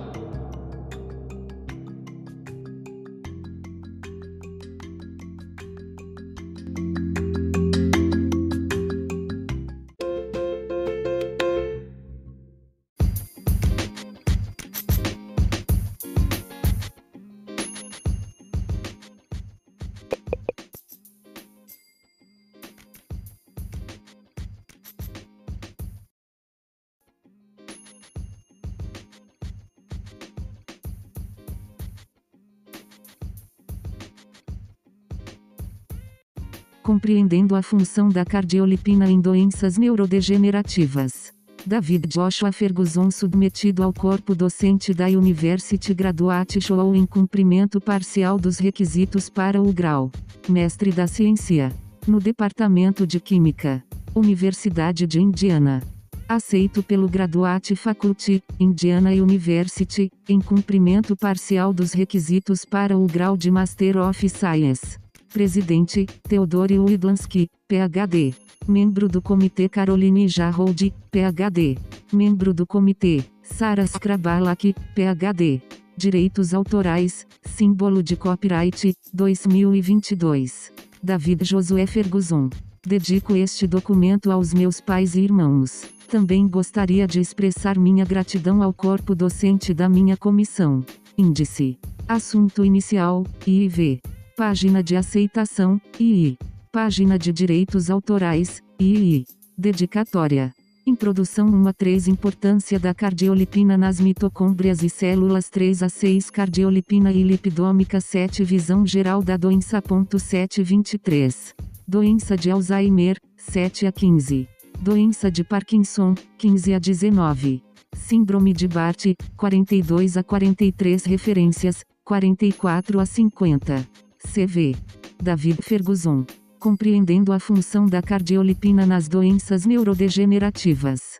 Resumo: a cardiolipina, CL, também conhecida como difosfatidglicerol, é localizada e sintetizada exclusivamente na mitocôndria. Este glicerofosfolípido foi caracterizado pela primeira vez por Mary Pang Bosnia McFarlane em 1941. Atualmente, o CL é considerado um potencial alvo terapêutico para várias doenças neurodegenerativas, NDDs. Desenvolvimentos recentes no campo da lipidômica indicam que a proporção de monolisocardiolipina para CL nativo é um biomarcador valioso para o diagnóstico de NDDs, como a síndrome de Bart, BTHS. Estudos relataram que as interações proteína-lipídio estão associadas à função e organização do sistema de fosforilação oxidativa, OXPHOS. CL constitui 15% dos lípidos da membrana mitocondrial interna, IMM é localizado, sintetizado e desacilado exclusivamente na mitocôndria.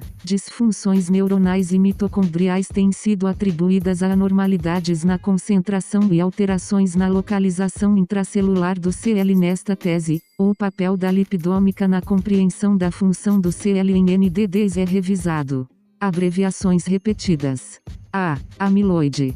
APP, proteína precursora de amiloide. ACDHAP, 1 de hidroxiacetona fosfato. Da, doença de Alzheimer. ADP, de fosfato de adenosina. AGP, 1 glicerol 3 fosfato. ALCAT1, acilcoalisocardiolipina aciltransferase. ANOVA, análise de variância.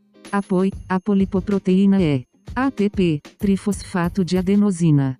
BN-PAGE, eletroforese em gel de poliacrilamida nativa azul. STB, síndrome de Bart. ODNA, DNA complementar. CDPDAG, citidina de fosfato de acilglicerol. CLI, cardiolipina imatura. CLM, cardiolipina madura. CLS1, cardiolipina sintase 1. Complexo 1, NADH desidrogenase. Complexo 3, ubiquinol ferricitocromo C oxidoredutase. Complexo 4, citocromo C oxidase. Complexo 5, ATP sintase. CTP, citidina trifosfato. DHAP, fosfato de dihidroxiacetona. DHAPAT, DHAP aciltransferase. DNA, ácido desoxirribonucleico. DPI, interferometria de dupla polarização. ELISA, ensaio imunossorvente ligado à enzima. ESI-MS, espectrometria de massa por ionização por eletrospray. ETC, KDA de transport de électrons. FS, e spectroscopia de fluorescência. FTD, demência frontotemporal. GCMS, cromatografia gasosa espectrometria de massa. HPLC, cromatografia líquida de alta performance. HPLC-MS, cromatografia líquida de alta performance. IMM, membrana mitocondrial interna. LCMS, cromatografia líquida espectrofotometria de massa. LC3, proteína associada a microtúbulos, cadeia leve 3. LPS, lipopolissacarídeo. LUV, S, vesícula, S, unilamelar, S, grande, S. LO, hidroperóxido lipídico. Maldite OFMS, ionização por dissorção a laser assistida por matriz, tempo de voo espectrofotometria de massa. MLCL, monolisocardiolipina. MMP, potencial de membrana mitocondrial. MPTP, metil 4-fenil 1,2, 4,6 tetrahidropiridina. mtDNA, DNA mitocondrial. NDD, doença neurodegenerativa. NDDs, doenças neurodegenerativas. NDNA, DNA nuclear. RMN, ressonância magnética nuclear. OMM, membrana mitocondrial externa. OXPHOS, fosforilação oxidativa. PA, ácido fosfatídico. PCR.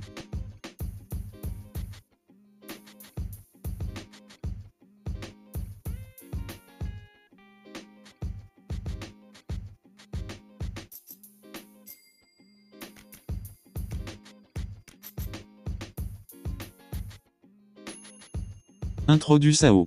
Compreender o significado de CL em NDDs requer conhecimento de duas áreas principais, que incluem o papel da estrutura IMM em NDDs e o significado de biomarcadores de NDD e assinaturas de proteínas 1. 2. Essas duas áreas podem ser melhor compreendidas pela aplicação da lipidômica, que é um campo de estudo em que os perfis lipídicos são identificados, quantificados e caracterizados para entender seu papel nos sistemas biológicos 2 a 8 recentemente. A pesquisa NDD teve como ponto focal o papel da mitocôndria no desenvolvimento e diagnóstico de doenças 9 a 10.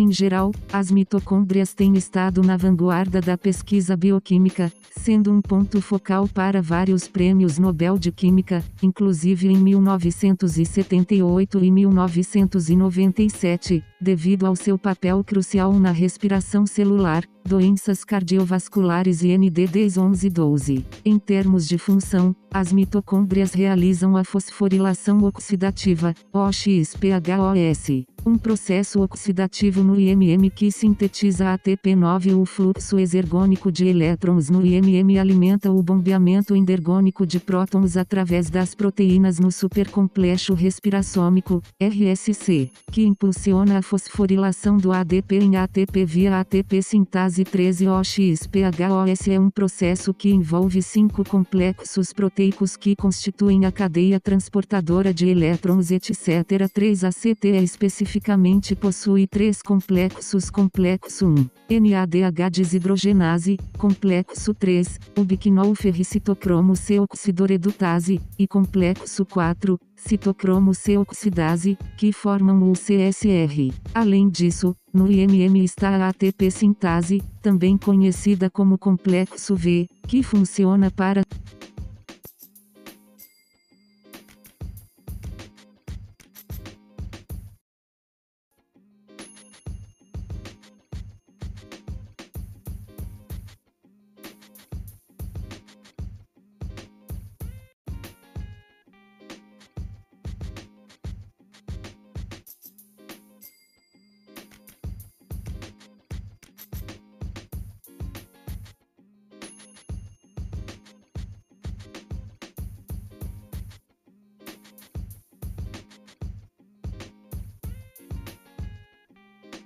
XPHOS é importante no contexto do papel do CL porque o CL está envolvido na manutenção da estrutura do RSCC e CL tem uma forma cônica devido às suas quatro cadeias de acil. Além disso, CL opera como um componente de ancoragem e docagem para o RSC no IMM 3 a 5 estando situado no IMM. A compreensão do CL e o mapeamento de sua relevância para os NDDs requer o uso de diferentes campos analíticos de estudo. Como a lipidômica 3 esta tese está centrada em apoiar a lipidômica como um campo de estudo para fornecer uma compreensão do CL no contexto da progressão do NDD, que é visto na figura 1. A lipidômica é um campo de estudo que inclui a análise das vias biosintéticas, degradativas e regulatórias de todos os lipídios 3 auxilia na análise sistemática e na quantificação do perfil lipídico geral em um organismo. Órgão ou célula 14 O perfil lipídico consiste em diferentes tipos de lipídios, como prenóis, esfingolipídios, fosfolipídios, por exemplo, CL, ácidos graxos e esteróis 5,15 além do perfil lipídico, análises de estruturas lipídicas, como as cadeias de acil de CL, podem melhorar o mapeamento do papel que os lipídios têm no desenvolvimento ou diagnóstico de NDDs geralmente idiopáticos 11,16. Com ND10, o paradigma clássico de forma segue função é evidente 10 da mesma forma. A perda de função e suas anormalidades podem ser compreendidas em termos de estrutura lipídica por meio da lipidômica 3. A perda de função pode identificar as origens genéticas e metabólicas de uma doença. Na mesma linha, a perda de função com linhagens celulares Onocult em camundongos e as análises subsequentes dessas linhagens celulares via lipidômica serviram como modelos para aspectos específicos dos fenótipos de NDDs na pesquisa de NDD 4,6. As linhas de células Onocult para genes específicos que expressam proteínas típicas na progressão NDD, como sinucleína, SNCA, e amiloide, A, com lipidômica permite estabelecer relações entre assinaturas de proteínas-chave e CL7,9 normalmente. As análises de perda de função comparam linhas celulares de tipo selvagem, WT, e linhas celulares transgênicas 17,19 a partir desses tipos de análises via lipidômica. Como CL e suas aberrações se relacionam com assinaturas de proteínas características em NDDs, por exemplo, SNCA na doença de Parkinson, DP, e na doença de Alzheimer, AD podem ser elucidados 9 No entanto, é importante observar que as linhagens celulares onocult transgênicas são úteis na simulação de um aspecto específico do fenótipo de um NDD, como comprometimento cognitivo ou déficits motores. Mas não são suficientes para replicar todo o conjunto de anormalidades complexas e comorbidades associadas a um NDD 3,9. Importância da cardiolipina na mitocôndria e na célula.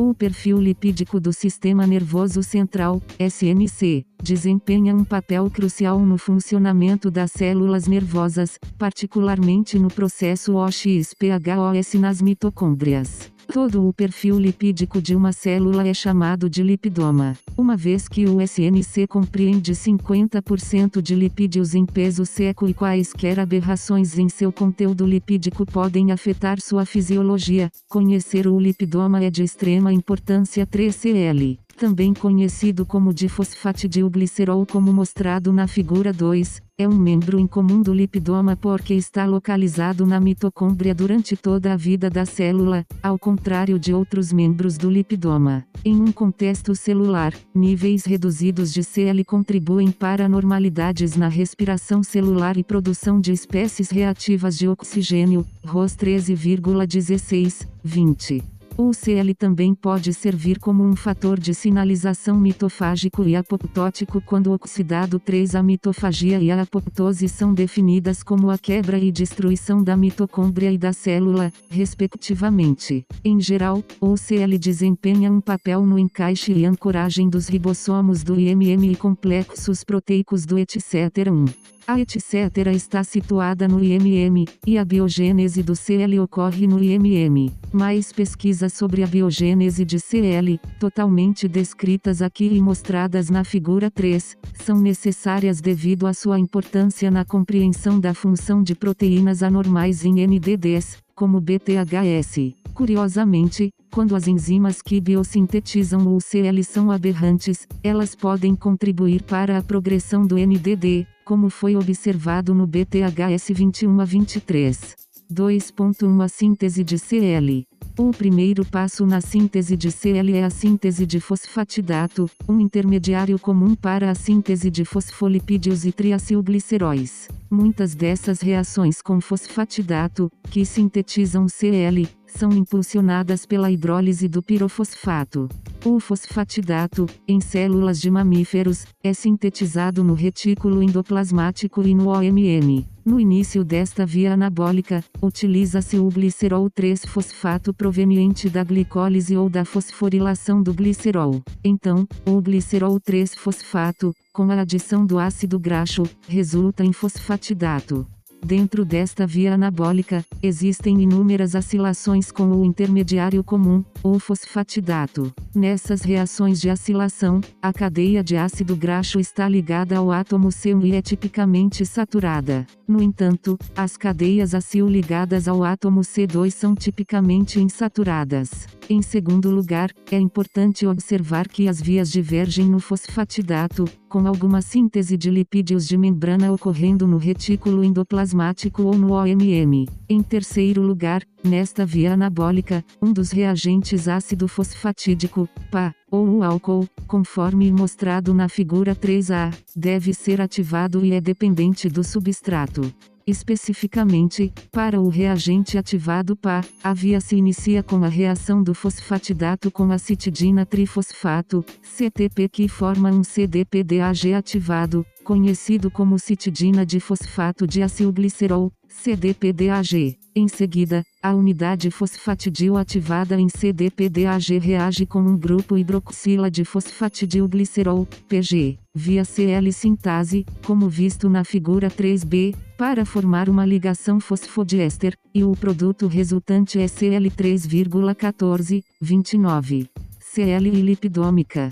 A lipidômica examina o perfil lipídico total de uma determinada amostra, também conhecida como lipidoma. O lipidoma é um subconjunto do metaboloma compreendendo subclasses de lipídios, incluindo ácidos graxos, prenóis, esfingolipídios, esteróis e glicerofosfolipídios. A análise lipidômica fornece informações sobre a variação de lipídios, o que facilita o estudo de diferentes classes de doenças, como NDDs, conforme revisado na seção 4, 24 por exemplo. A DP tem sido associada a aberrações em um espectro de vias lipídicas no sistema nervoso, algumas dos quais podem estar relacionados à disfunção do CL24 portanto. O estudo da disfunção do CL via lipidômica melhora a capacidade dos pesquisadores de entender melhor os resultados futuros de fenótipos específicos no diagnóstico e desenvolvimento de NDD 3,9.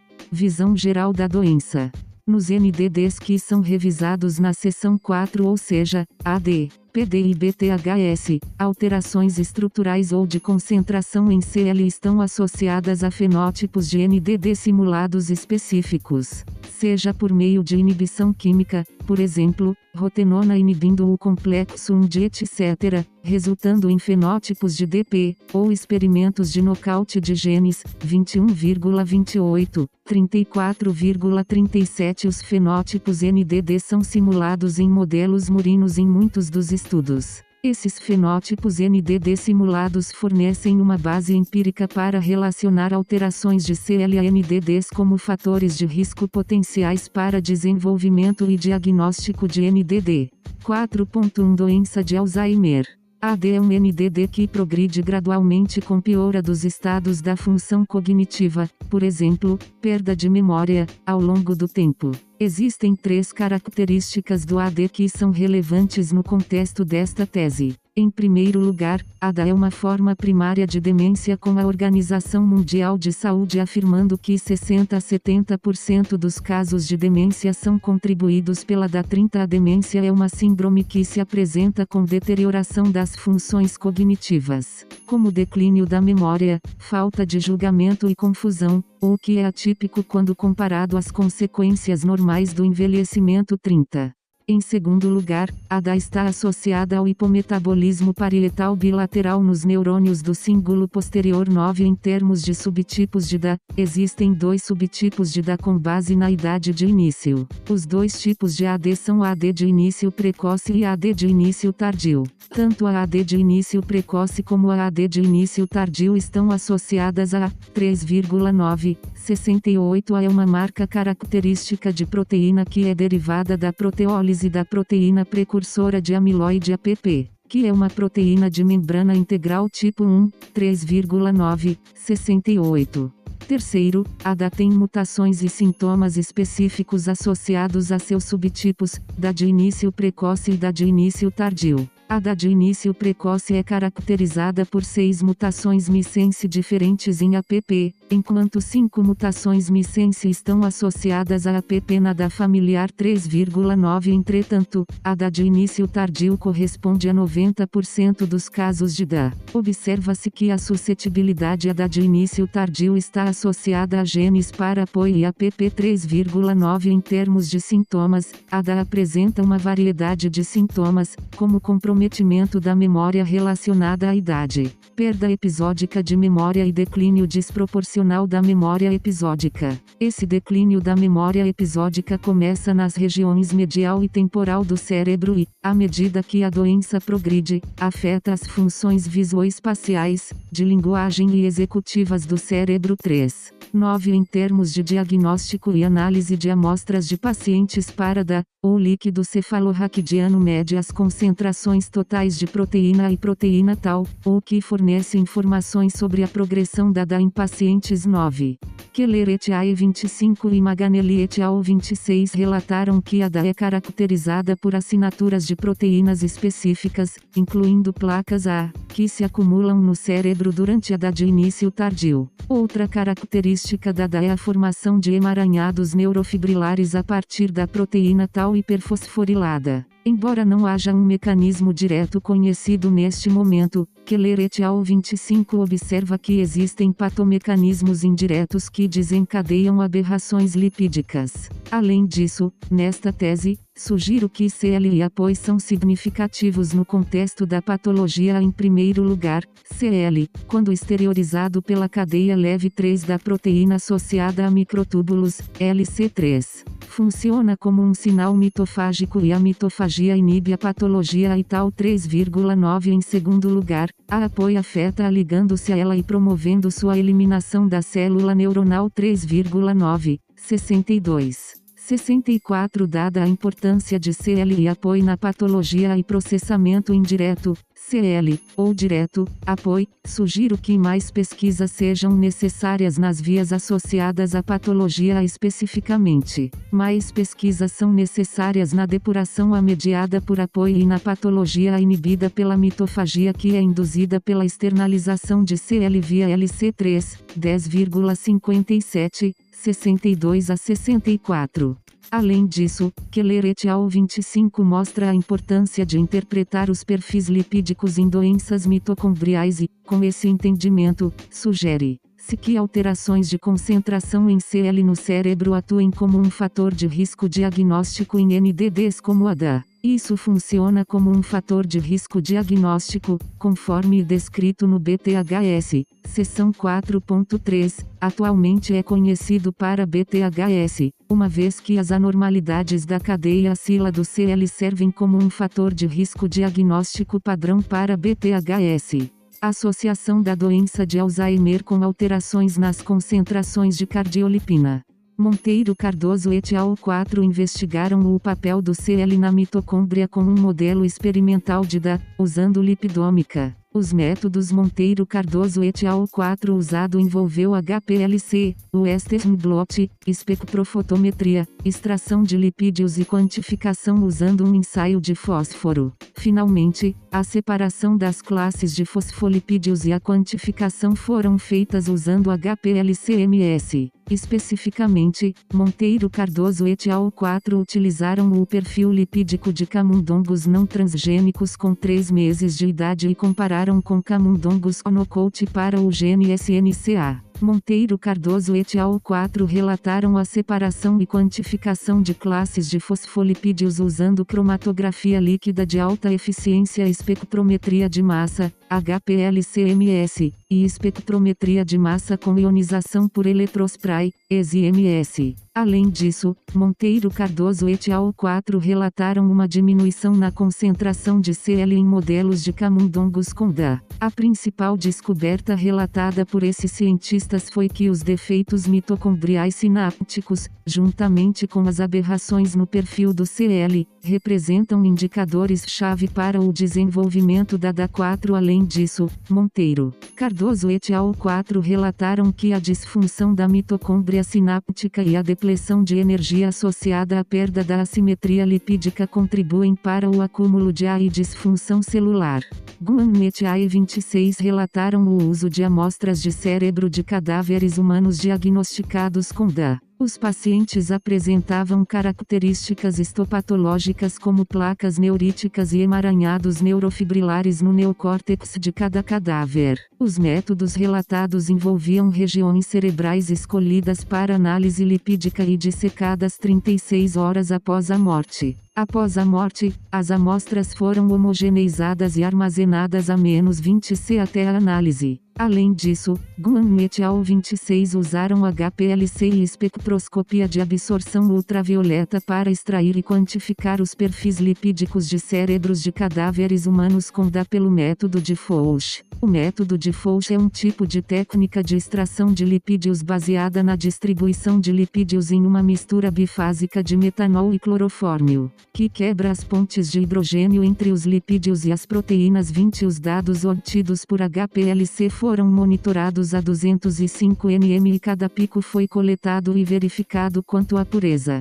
Da mesma forma, o conteúdo CL foi relatado como independente do tempo pós-morte dos cadáveres com DA. Para os cadáveres com DA, as regiões do cérebro foram escolhidas com base nas regiões que foram severamente afetadas morfologicamente pela DA. O design geral do experimento foi centrado na análise do conteúdo de CL com base na região do cérebro nos cadáveres com DA e no tipo de cadeia ACIL dentro da molécula de CL. Os dados obtidos foram baseados principalmente em casos de cadáveres humanos. As conclusões significativas de Guan et al. 26 apoiaram a ideia de que anormalidades nas enzimas mitocondriais e mudanças significativas nas concentrações de CL no cérebro dos pacientes podem potencialmente servir como fatores de risco para fenótipos específicos no desenvolvimento e diagnóstico da DA. Guan et al. 26 também mediram o nível de CL especificamente nos córtices frontal e temporal dos cérebros de cadáveres humanos principalmente com DA. Além disso, o principal achado foi relatado como uma diminuição estatisticamente significativa, 9%, de CL que continha ácidos graxos poliinsaturados, PUFA, que estava no córtex temporal de cadáveres humanos com DA. Posteriormente, a pesquisa de Carmi et al. 28 envolveu o exame das consequências de uma deficiência de tafazin, TAS, que é um gene que expressa uma proteína envolvida na remodelação e desacilação do CL1. Carmi et al. 28 usaram o modelo de nocaute do gene TAS para investigar a relação entre o conteúdo de espécies moleculares de CL no cérebro, as funções mitocondriais e o declínio cognitivo. Em segundo lugar, Carmi et al. 28 relataram que a deficiência de TAS altera o conteúdo de espécies moleculares de CL no cérebro. Em seguida, os cientistas relataram quantificar esse conteúdo de espécies moleculares de CL por espectrometria de massa na análise. A análise envolveu o uso de Western blot, isolamento de RNA e análise de PCR, TLC, análise imunoistoquímica, extração de lipídios de todo o cérebro do camundongo usando o método Fouch e, em seguida, quantificação usando espectrometria de massa.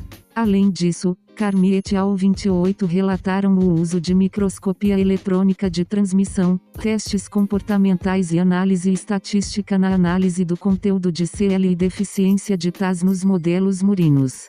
Usando os modelos murinos relatados, os cientistas apoiaram a alegação de que o metabolismo anormal do CL está associado a fenótipos específicos de disfunção cognitiva, que era deficiência de memória para os camundongos, e alteração do hipocampo, que era o desarranjo da camada CA1 neuronal em camundongos o knockdown do gene TAS28. Esse fenótipo resultante desse modelo de knockdown do gene TAS é relevante para a DA, uma vez que a perda ou deficiência de memória episódica é uma condição característica da DA 3,9, 28. Além disso, o knockdown do gene TAS nos modelos murinos usados por Carmi et al. 28 foi eficaz em simular os fenótipos específicos de deficiência de memória e alteração hipocampal, porém o uso do knockdown do gene TAS como modelo completo para DA não é apresentado aqui nesta tese ou por Carmi et al. 28. Embora a TAS nesta tese não seja apresentada como um modelo completo para a DA, sabe-se que a TAS é um importante iniciador da mitofagia 3,65 em primeiro lugar, a mitofagia pode ser mediada por ubiquitina ou vias mediadas por receptores. Que incluem mitofagia mediada por lipídios 3, 65 a 67 em segundo lugar, afirma-se que a mitofagia inibe a patologia tal 3, 65 a 66 em terceiro lugar, Sabe-se que a patologia é característica da DA 3,9 portanto, sugiro que os achados acima mencionados, 3, 65 a 67 apoiem ainda mais o uso de um modelo de knockdown do gene TAS em camundongos, como visto em Carmi et al. 28 como benéficas na compreensão da relação entre a patologia e a DA. Além disso, sugiro que mais pesquisas sejam necessárias sobre a relação do diagnóstico e desenvolvimento de AD com TAS e a relevância da remodelação do CL via TAS no diagnóstico e desenvolvimento de AD. A associação entre o fenótipo específico de declínio da memória e o metabolismo anormal do CL mencionado anteriormente foi deduzida de modelos murinos com knockdown do gene TAS. Além disso, Carmi et al. 28 também relataram anormalidades estruturais. Carmi et al. 28 relataram que CL com cadeias de pufa diminuíram, mas CL com cadeias de acil graxos mais curtas, aproximadamente 18 carbonos, aumentaram nos modelos murinos estudados. O gene TAS expressa uma enzima que reacila monolisocardiolipina, MLCL para produzir CL. Esta reacilação é significativa porque CL, quando acilado, contribui para a estrutura normal do IMM que tem implicações para a respiração celular e funcionamento mitocondrial normal 3. Carmi et al. 28 relataram que a deficiência de TAS no cérebro diminuiu significativamente o nível total de CL e aumentou os níveis de MLCL. Esses cientistas também relataram observar que a deficiência de TAS no cérebro resultou em respiração mitocondrial alterada, produtos ROS elevados e deficiências na memória. A associação da deficiência de TAS e do conteúdo de fosfolipídios, por exemplo, CL, no cérebro forneceu a Carmi et al. 28 uma base empírica de compreensão do conteúdo CL e fenótipos específicos em diagnósticos e desenvolvimento de NDDs. No entanto, é importante observar que fenótipos como disfunção cognitiva patológica, por exemplo, declínio da memória, conforme discutido por Carmi et al. 28 está implicado em vários NDDs, nomeadamente AD. A relação evidenciada entre o desenvolvimento patológico da disfunção cognitiva e o metabolismo anormal do CL foi apresentada nos camundongos Tasconocdom, o que foi relacionado a uma diferença na concentração de CL. Essa observação do metabolismo anormal do CL, resultando em uma diminuição significativa na quantidade de CL e no fenótipo específico da disfunção cognitiva, forneceu mais evidência sobre a associação entre os fatores de risco de CL e DA no diagnóstico e desenvolvimento da DA. Análise de estudos.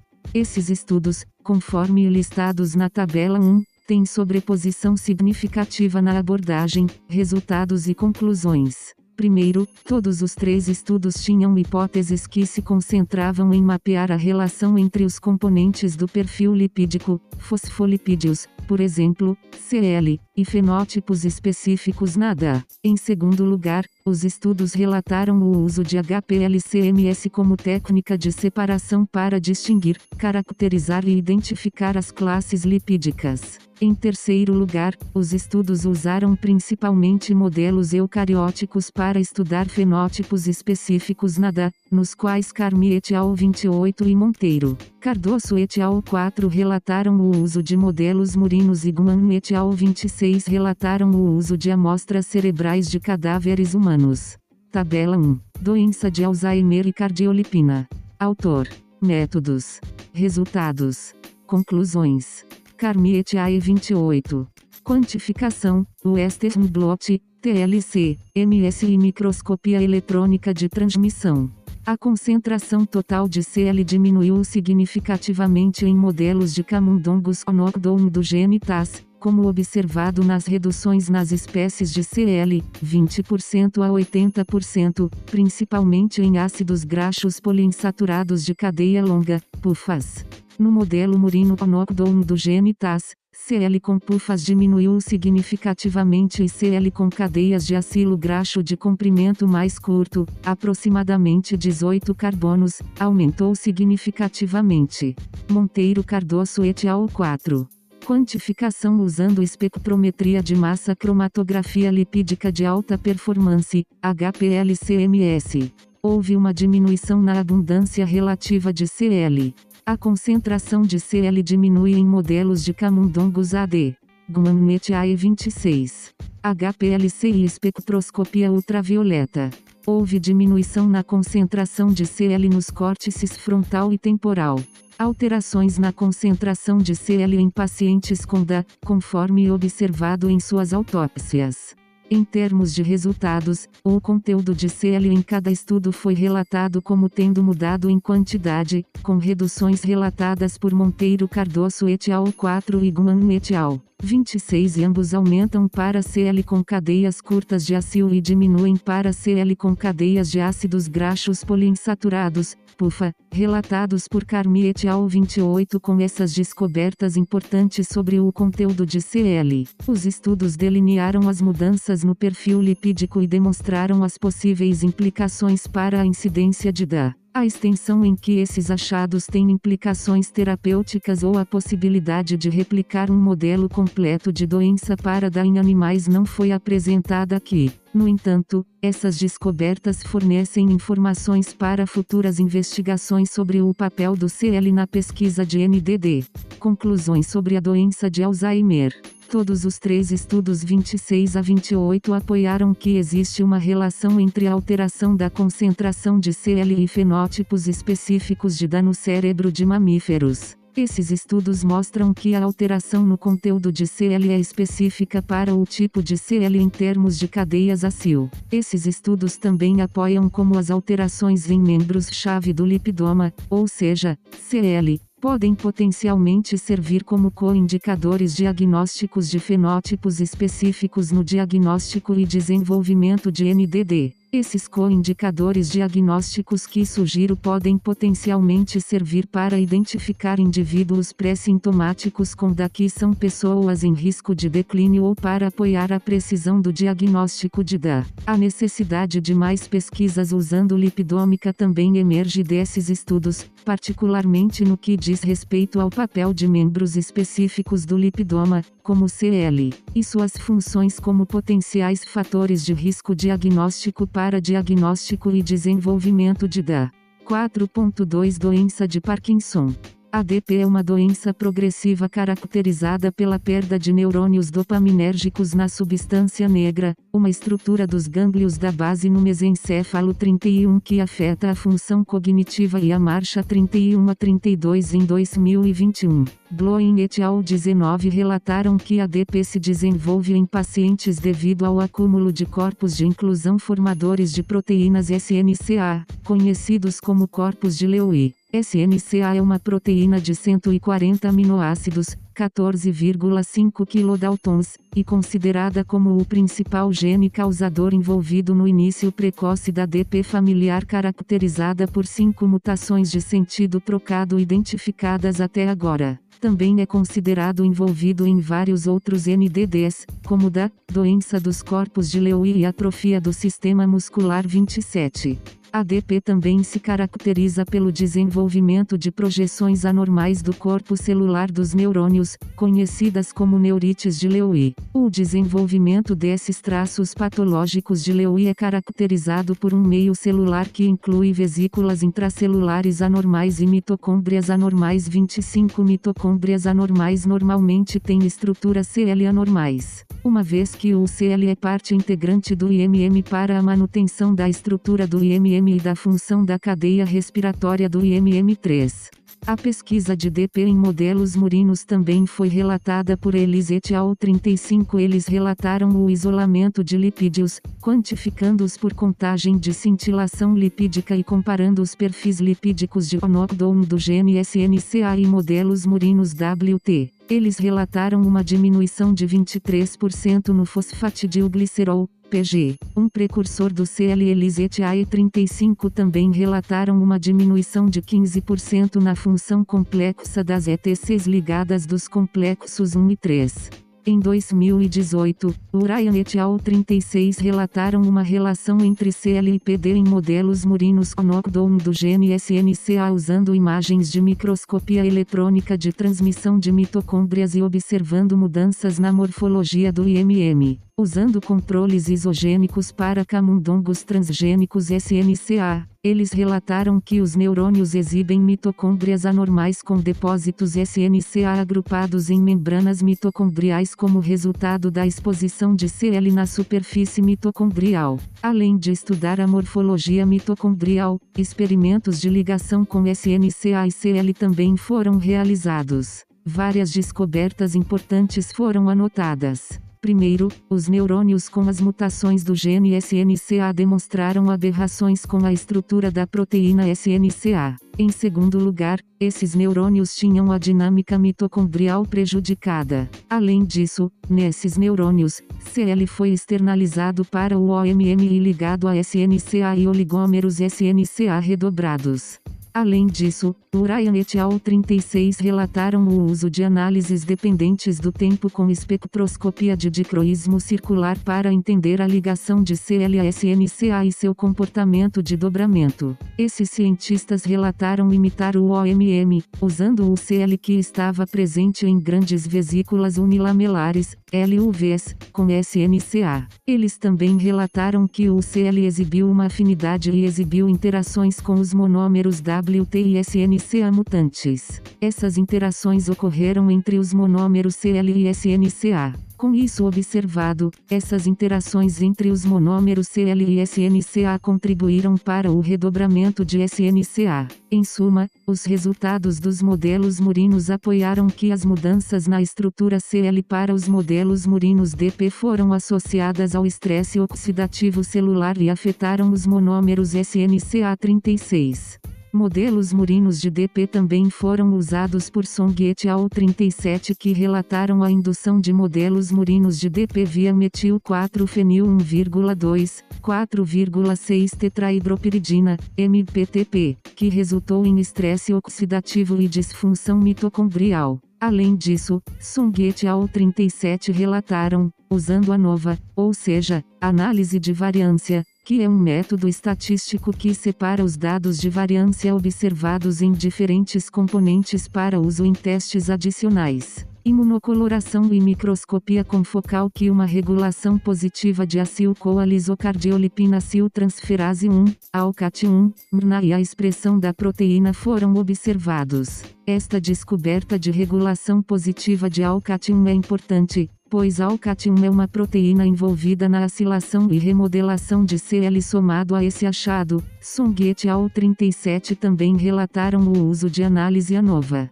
coloração de Western blot e imagem confocal para determinar o resultado de MPTP em mitocôndrias murinas, que foi neurotoxicidade induzida e aberrações na oligomerização SNCA. Análise de estudos.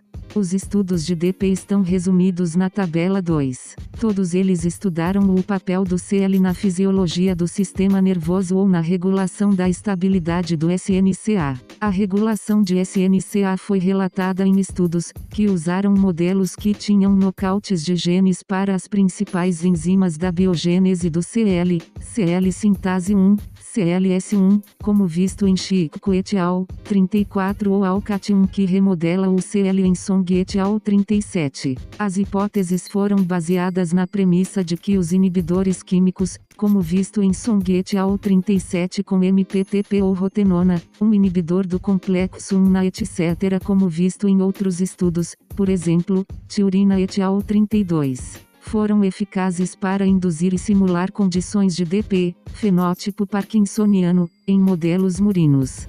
Juntamente com a indução de condições de DP em modelos murinos, foi relatado que mutações genéticas resultaram em fenótipos de DP ou neurodegeneração dopaminérgica nos organismos em estudo 34. 37 Esses resultados fornecem um modelo para a investigação empírica do papel do CL e fenótipos específicos no diagnóstico e desenvolvimento da DP usando lipidômica. Especificamente, esses estudos suportam o papel da estrutura do CL na indicação de mudanças na fisiologia do sistema nervoso, observadas em mudanças no potencial de membrana. Como visto em Chico et al. 34 a estrutura do CL como um indicador de fenótipos específicos na fisiologia do sistema nervoso também foi observada com a regulação da estabilidade SNCA, conforme visto em Song et al. 37 ambos os quais estão implicados na progressão da DP.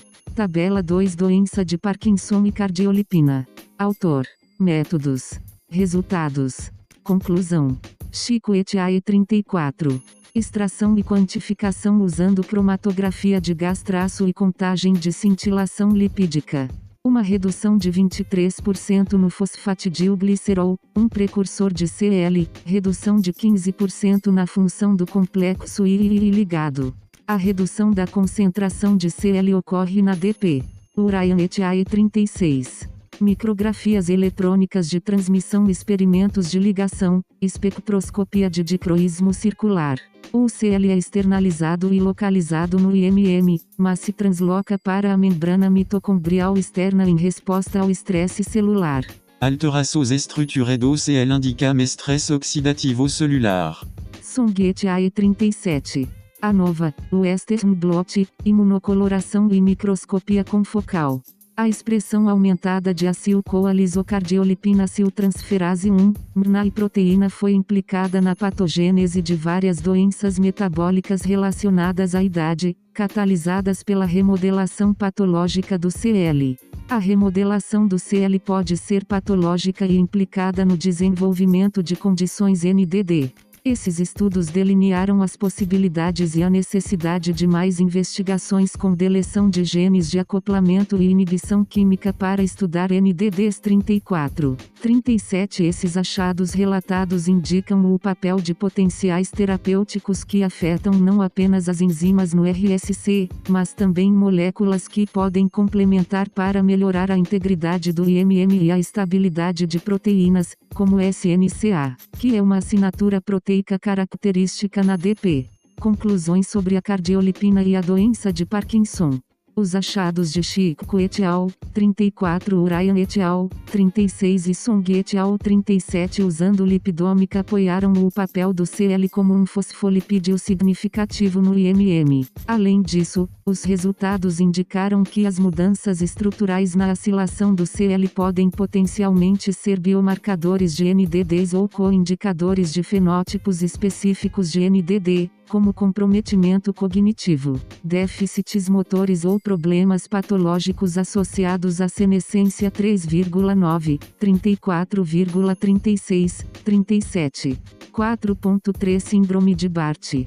A BTHS é uma doença cardiomiopática e é descrita como uma das primeiras doenças humanas que implicou problemas de remodelação do CL como causais na progressão da BTHS21. A STB é uma doença ligada ao cromossomo X com miopatia e neutropenia. Normalmente, esta doença é fatal em anos juvenis devido à insuficiência cardíaca e complicações de infecção bacteriana. Em alguns casos, o BTHS é definido como um distúrbio mitocondrial e é mapeado isogenicamente para o gene TAS. A etiologia em alguns casos tem sido ligada a aberrações na enzima TAS, que é uma transacilase essencial para a biossíntese do CL38. Vreken et al. 21 relataram a incidência de remodelação defeituosa de CLIPG em pacientes com STB, usando um tamanho de amostra de paciente, N igual a 5, e observando as deficiências do complexo etc. paciente a paciente. Esses cientistas usaram cultura de células de fibroblastos, extração de lipídios usando o método Fauch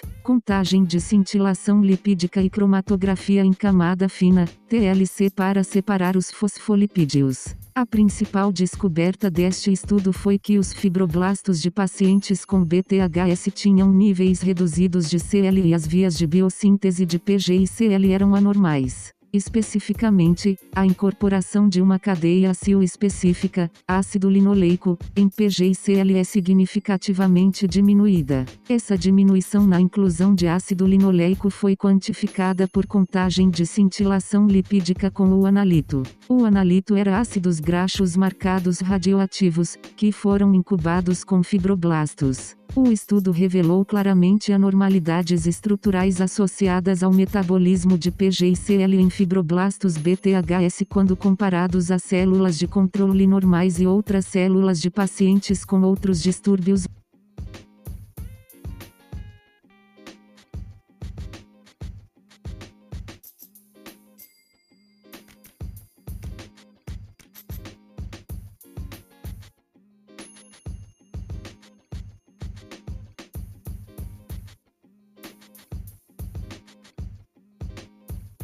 Em 2015, Angelini et al. 22 relataram um método de triagem exclusivo para BTHS usando perfis lipídicos de leucócitos com BTHS que são comparados com células de doadores saudáveis. Especificamente, esses cientistas relataram a obtenção de amostras hematológicas de 24 doadores saudáveis e 8 pacientes com BTHS. As células sanguíneas foram isoladas usando técnicas de sedimentação com destrano. Após a sedimentação com destrana, um protocolo de extração de lipídios foi modificado para extrair os lipídios dos leucócitos. Após a extração, foram realizadas duas análises uma das membranas dos leucócitos intactas utilizando MALDI OFMS e em seguida a análise dos extratos lipídicos em miniatura. Depois disso, os cientistas relataram o uso de uma proporção que incluía MLCL, CL maduro, CLM e CL imaturo, CLI, como parâmetro de diagnóstico.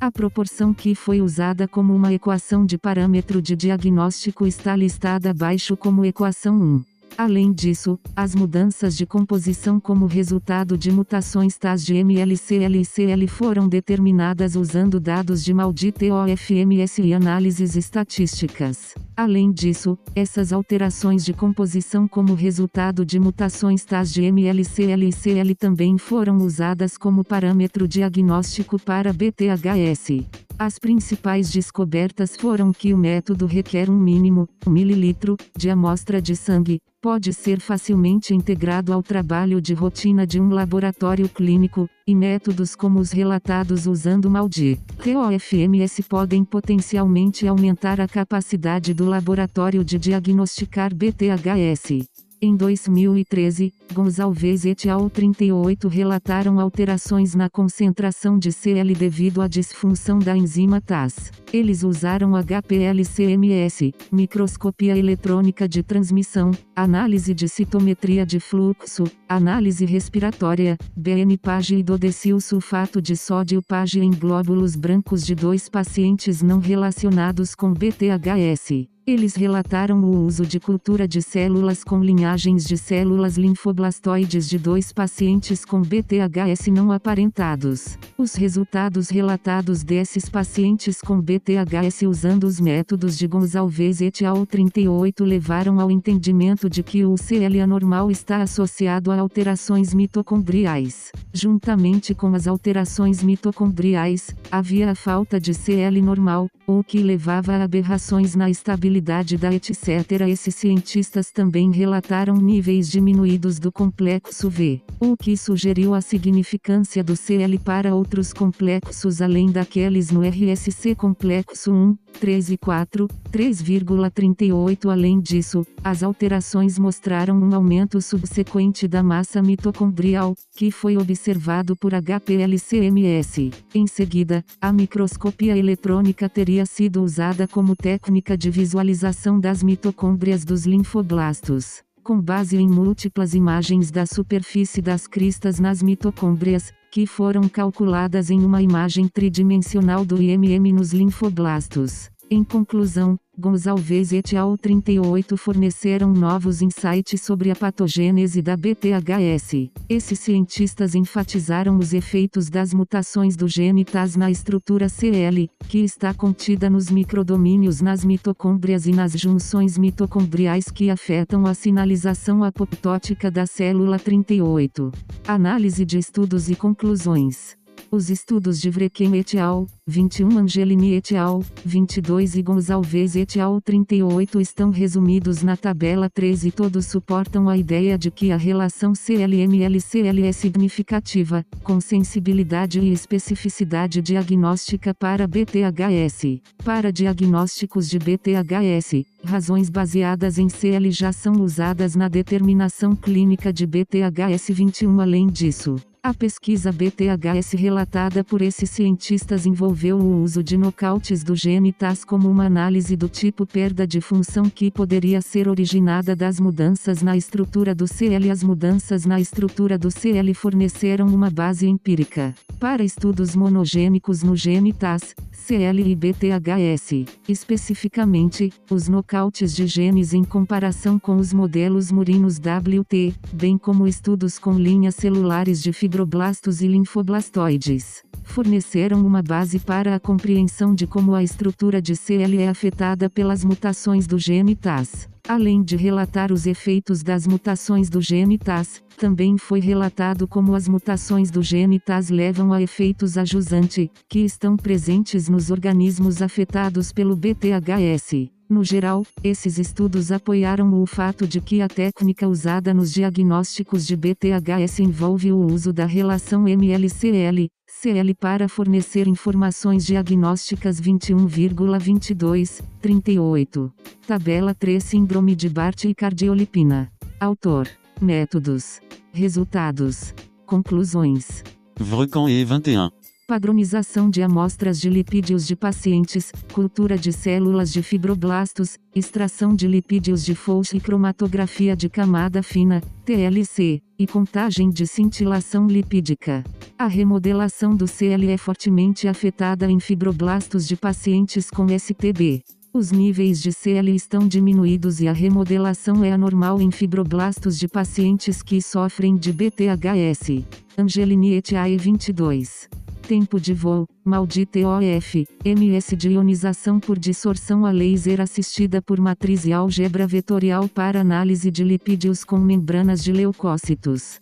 Os dados da MS na estrutura do CL podem ser usados para o diagnóstico de BTHS. MLCL, CL obtido de maldita EOF pode ser usado como marcador diagnóstico. Gonzalez et al. 38.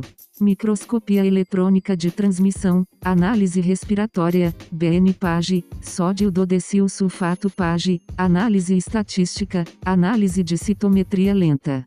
A concentração de CL muda como resultado da disfunção da TAS. A remodelação do CL ocorre em modelos BTHS murinos. 5. Técnicas analíticas usadas em lipidômica.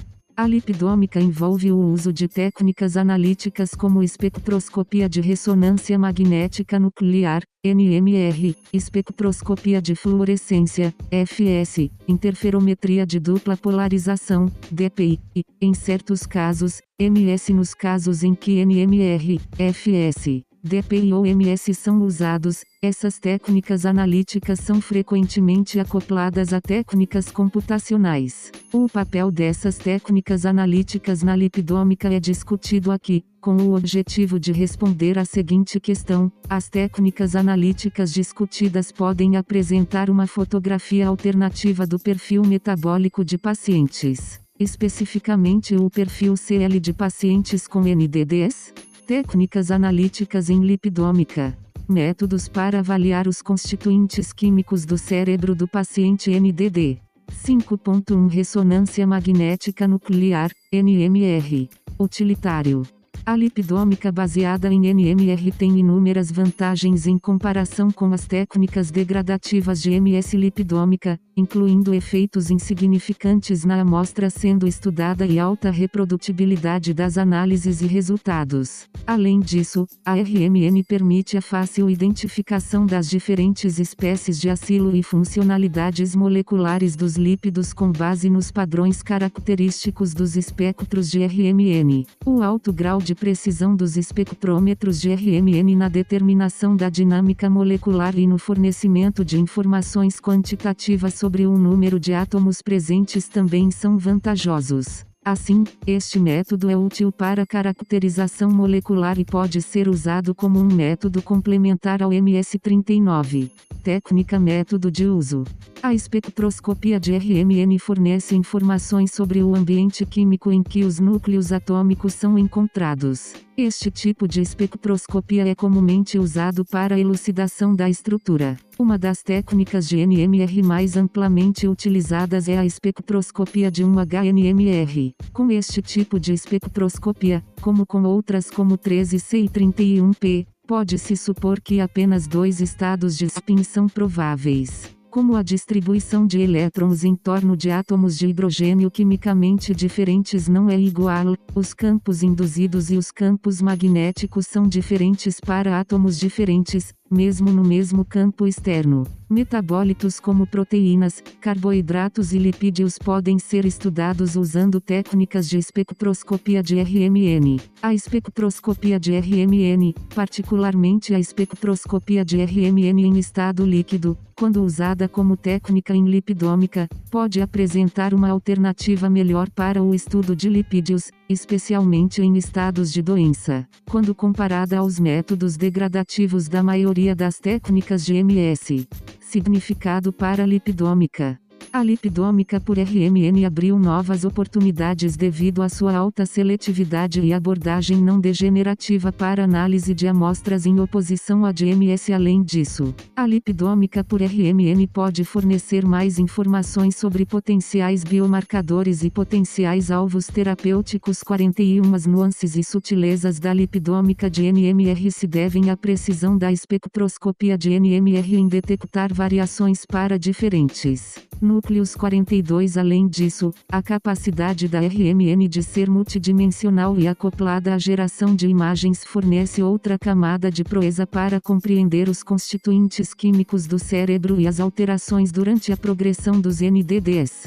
Significado para NDDs a importância da RMN na pesquisa de NDD aumentou sua influência, tanto como ferramenta de imagem quanto no fornecimento de informações estruturais. Os NDDs podem ser examinados por meio de análises multivariadas em uma ampla gama de biomoléculas. Ao contrário das outras formas de espectroscopia, a espectroscopia de RMN de alta resolução não é prejudicada pela baixa resolução espectroscópica e pode fornecer informações sistemáticas sobre metabólitos. Em um estudo de Petegrew et al., 40 nmr foi usado para quantificar a composição lipídica dos extratos obtidos pelo método de Fouch. A comparação de amostras de autópsia pareadas por idade e não dementes via RMN mostrou uma diminuição significativa no conteúdo de fosfolipídios. Além disso, um estudo de Pizarro et al. 43 analisaram 94 amostras de plasma para distinguir pacientes com DP daqueles com DA e classificá-los de acordo com a gravidade da DP. A técnica utilizada foi considerada ótima para diagnósticos diferenciais 43. Tabela 4 Técnicas analíticas utilizadas em lipidômica. Técnicas analíticas usadas. Autor. Método. Modelo. Resultados. RMN. PT Greu et AE 40. A espectroscopia de RMN foi utilizada para quantificar a composição lipídica dos extratos obtidos pelo método Fouch. De anúncios. Em comparação com as amostras de cérebro de controle não dementes pareadas por idade, N igual a 46, as amostras de cérebro com N igual a 193, mostraram reduções significativas nos níveis de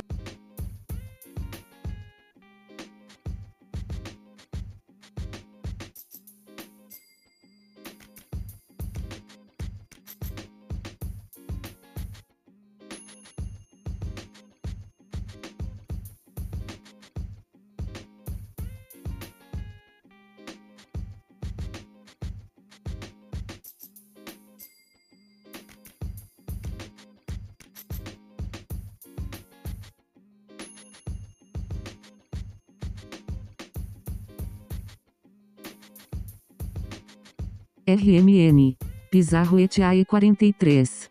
A espectroscopia de RMN e o pré-processamento de dados foram usados para 94 amostras de plasma para primeiro separar as de pacientes com DP pacientes com DP, independentemente do estágio da doença, e dos pacientes com DAI controles. E então as amostras dos pacientes com DP foram diferenciadas com base na gravidade da doença. ADPD a técnica analítica ofereceu uma estratégia de discriminação ideal para o diagnóstico diferencial de DP e DA, bem como para fins de estadiamento de pacientes com DP. 5.2 Espectrometria de massa. Utilitário. A espectrometria de massa, MS, é uma técnica analítica quantitativa que pode ser usada para análises integradas de amostras biológicas com base na massa específica para taxas de carga de moléculas biológicas e os valores de massa específica de seus grupos funcionais. AMS, conforme observado nos estudos BTHS, seção 4.3, mencionados anteriormente, pode ser usada para separar ainda mais as classes e grupos lipídicos dentro da classe lipídica. A AMS também pode ser usada para elucidar mudanças na estrutura molecular lipídica ou no conteúdo lipídico, fornecendo informações usando proporções de massa para carga para as diferentes cadeias de acilo em termos de áreas de saturação, insaturação, isto é, ligações duplas. Isso foi observado em vários estudos BTHS, seção 4.3, onde as diferenças na estrutura do CL foram determinadas usando MS. Existem três abordagens principais de MS usadas em lipidômica, que incluem análise de MS de infusão direta, lipidômica SOTGUM, na qual um extrato lipídico bruto é infundido no instrumento de MS, e varreduras diretas de MS são normalmente usadas em MS de alta resolução. Outra abordagem principal de MS usada é a cromatografia acoplada com IMS, LCMS e GCMS, em que a informação da composição de ácidos graxos é obtida e para LCMS fornece uma ampla gama de modos de separação. Ainda mais com reversão fase CL. A terceira abordagem principal do MS são as técnicas de ionização por dissorção, por exemplo, MALDI, que permitem a análise de tecidos e células biológicos e fornecem informações sobre a distribuição espacial de moléculas individuais, incluindo lipídios, metabólitos e peptídeos. Estas técnicas têm um alto grau de sensibilidade e especificidade analítica 45 ms é útil uma vez que a fragmentação de moléculas lipídicas, como glicerofosfolipídios, resulta em separação seletiva, ms SOTGUM, e distribuição espacial. Técnicas de ionização por dissorção, entre classes lipídicas devido a semelhanças entre fragmentos, que são comuns para espécies lipídicas pertencentes ao mesmo classe, uma vez que frequentemente diferem apenas em uma diferença de massa de 2, 2. Daltons 45. Técnica Método de uso. MS é uma técnica analítica que envolve a ionização de uma espécie química em íons distintos de diferentes massas e classificação desses íons em um espectro com base em sua relação massa-carga. O objetivo deste período de ionização é maximizar o sinal enquanto minimiza os efeitos da carga espacial. Um aspecto único da armadilha de íons é sua capacidade de realizar vários estágios de espectrometria de massa, MSN o que aumenta a quantidade de informações sobre massa e perda comparativa de massa que pode ser obtida a partir da análise de uma molécula. Especificamente, fornece informações dentro de faixas de massa consideráveis e resoluções de massa variáveis, e também como um local de captura de íons 33. Significado para lipidômica.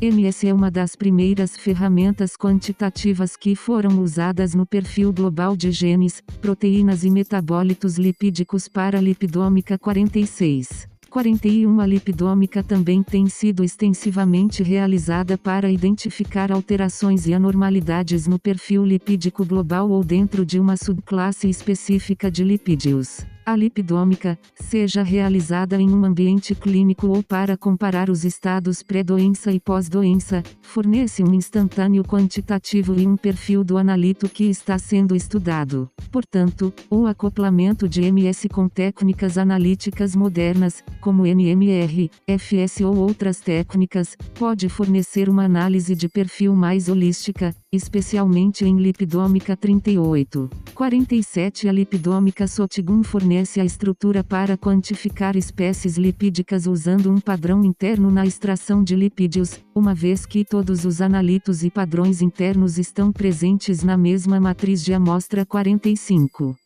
Alguns fatores a serem incluídos são a concentração das classes lipídicas, solvente, composição de adição do infusato, a bioquímica da subclasse e o grau de insaturação na cadeia acil do grupo lipídico. Da mesma forma, o tipo de técnica cromatográfica usada pode resultar na destruição da amostra, por exemplo, em cromatografia gasosa, ou amostragem não destrutiva, por exemplo, em cromatografia líquida. Significado para NDDs. Lee e outros um relataram o uso de MS para analisar os níveis de CL e seu efeito na forma mitocondrial, taxas de transcrição e comprometimento de RSCs. Além disso, eles relataram observar efeitos ajusante na síntese de proteínas e na resposta ao estresse do retículo endoplasmático. Eles também relataram os efeitos da perda de CL na síntese de proteínas mitocondriais usando três linhagens celulares mutantes de nocaute de CRLS1 o gene biosintético de CL. Além disso, Tiurina et al. 32 usaram LCMS para realizar análises lipidômicas oxidativas para determinar determinar a extensão em que uma das cadeias de acilo de Cl foi oxidada. As análises lipidômicas oxidativas forneceram informações sobre o estágio da DP em modelos murinos induzidos por um inibidor, rotenona da nicotinamida adenina de nucleotídeo desidrogenase, NADH desidrogenase ou complexo 1. Fan et al. 48 apoiaram o uso da lipidômica na compreensão do papel das alterações lipídicas na neurodegeneração com demência frontotemporal temporal, FTD. Tabela 5 Técnicas analíticas. Técnica analítica usada. Autor. Método. Modelo. Resultados.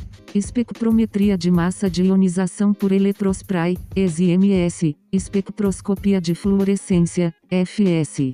Li outros 1. Três linhas celulares onocote mutantes do gene de biossíntese de CLCRLS1, foram investigadas quanto aos efeitos da perda de Cl na síntese de proteínas mitocondriais. Cl sintase. Os níveis de Cl diminuíram afetando a forma mitocondrial, as taxas de transcrição e prejudicando a formação do supercomplexo respiratório, RSC. Além disso, houve efeitos ajusante na síntese de proteínas e na resposta ao estresse do retículo endoplasmático. Cromatografia líquida espectrometria de massa, LCMS. Tiurina et al. 32. A rotenona foi usada para inibir o complexo 1 e simular condições semelhantes a DP, e a análise foi realizada usando lipidômica oxidativa via LCMS. Nicotinamida adenina de nucleotídeo desidrogenase. Ou complexo 1 da ETC. Modelos murinos de DP foram projetados usando o inibidor rotenona no complexo 1, e uma redução significativa de espécies moleculares de CL contendo ácidos graxos poliinsaturados oxidáveis no plasma dos ratos foi observada. Em FAN, KETAE 48. MS foi usado para estudar as mudanças nos lipídios em cérebros com demência frontotemporal, FTD.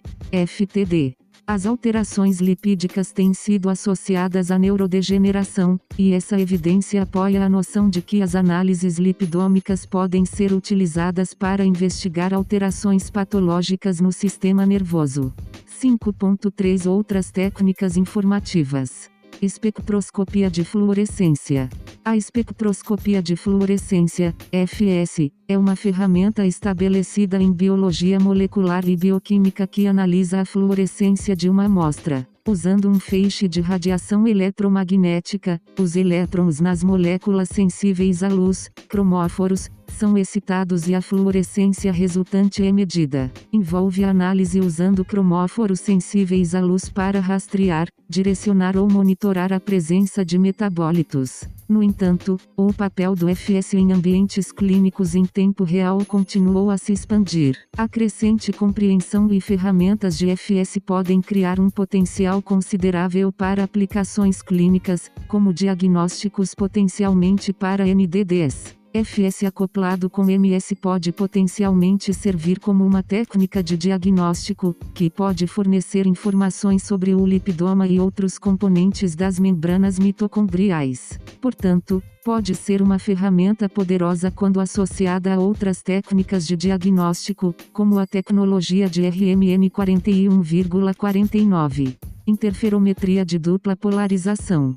A interferometria de dupla polarização, DPI, permite a análise e determinação em tempo real das propriedades físicas das camadas biológicas. Esta técnica de detecção óptica permite a sondagem de camadas estruturais usando estruturas físicas que guiam as ondas eletromagnéticas do interferômetro. Esta técnica também tem sido usada para estudar as estruturas conformacionais de proteínas, bem como a interação entre metabólitos e dinâmica de membrana, a última das quais tem relação direta com o UCL devido ao seu papel na transmissão de integridade estrutural e arquitetura do IMM. O DPI pode ser usado para determinar interações de moléculas pequenas, o que pode levar à identificação de potenciais alvos terapêuticos e potenciais biomarcadores 50 a 51. Portanto, o uso de DPI em estudos lipidômicos é recomendado devido à sua precisão para análise em tempo real de amostras biológicas. Conclusões sobre técnicas analíticas. Resumidamente, a lipidômica demonstra o progresso que está ocorrendo na biologia de sistemas com a identificação e medição de várias espécies lipídicas. A lipidômica, especialmente em contextos de pesquisa NDD, e com CL permite que conclusões empíricas sejam deduzidas sobre o papel de CL para diagnósticos potenciais e até mesmo terapêuticas. Além disso, a lipidômica revela as interações complexas de CL com outros componentes do lipidoma e proteoma em NDDs. Numerosos cientistas mencionados anteriormente, sessões 4.1 a 4.3, relataram o papel das técnicas lipidômicas em fornecer uma base empírica para comparar e estudar o papel das mutações gênicas, por exemplo, gene TAS nas estruturas do CL. Além disso, as técnicas lipidômicas descritas, Seção 5, forneceram informações sobre como as mutações genéticas e as alterações subsequentes na estrutura do CL têm implicações na função mitocondrial e até mesmo na incidência e progressão de NDD, por exemplo, AD, PD e BTHS.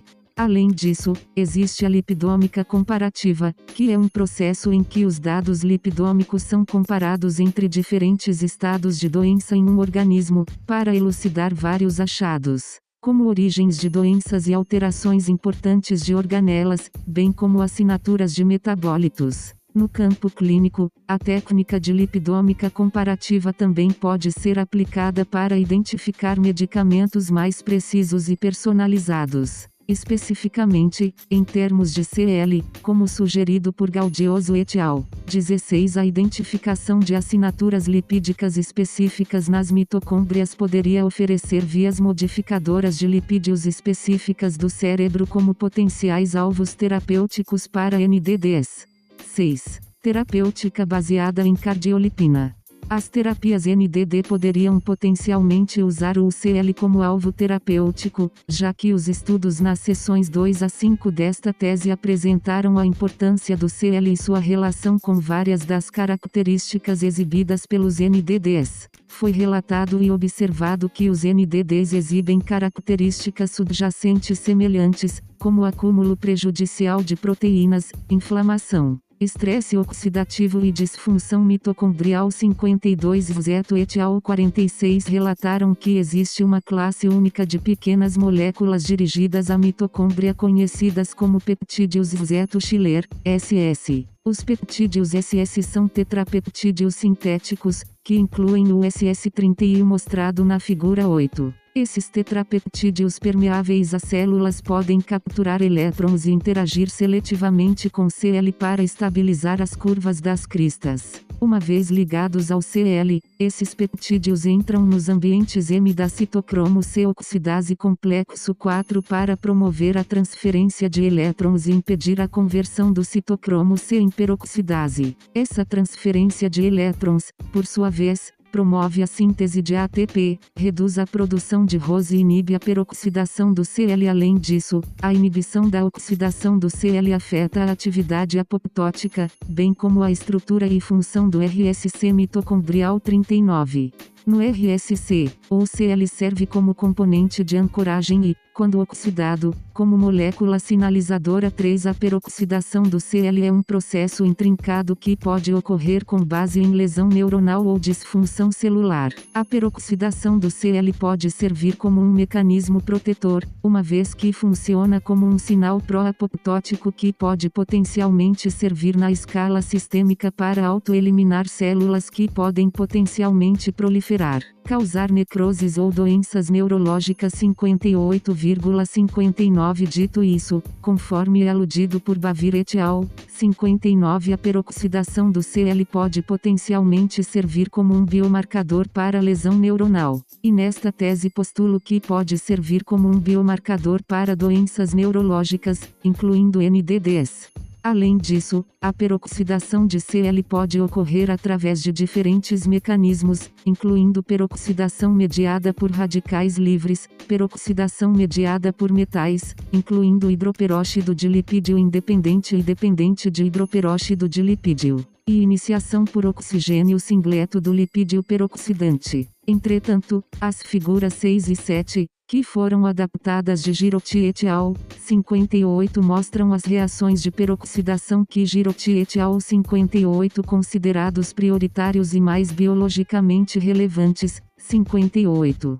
No entanto, os peptídeos SS31 são promissores, pois são antioxidantes tetrapeptídeos anfipáticos que têm como alvo o IMM, especificamente o CL53,56 em primeiro lugar. Os peptídeos SS têm como alvo as mitocôndrias e melhoram a função mitocondrial devido à sua afinidade por lipídios aniônicos, como CL53 em segundo lugar. Mitchell et al. 53 observa ainda que SS31 tem afinidade por dispersões aquosas de lipídios ácidos aniônicos, especialmente membranas contendo Cl em terceiro lugar. Zhao et al. 56 relataram que o SS-31 é capaz de atingir com sucesso o IMM e atravessar a barreira hematoencefálica. Além disso, esses cientistas também descreveram o SS-31 como um protetor direcionado às mitocôndrias com uma ampla gama de benefícios neuroprotetores. 56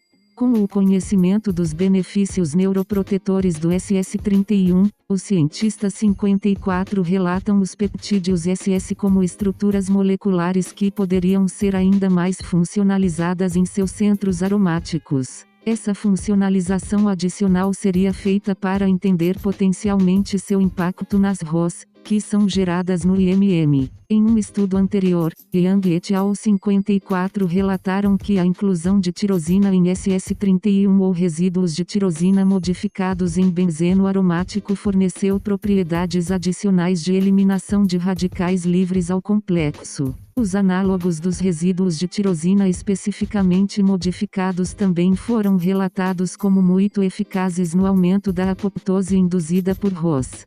Redi e outros 55 testaram a hipótese de que o uso de inibidores da divisão mitocondrial ISS31 em neurônios DADA podem ter efeitos protetores sinérgicos. Esses cientistas testaram essa hipótese usando construções de DNA complementar da proteína precursora a mutante, APP, cultura de tecidos, análise de imunoblotting, análise de imunofluorescência e quantificação. Primeiro, esses métodos usados por Redi et al. 55 revelaram que o antioxidante SS31 direcionado às mitocôndrias permeáveis a células é protetor contra toxicidades sinápticas e mitocondriais induzidas por beta-amiloide em modelos de DA em células e camundongos. 55.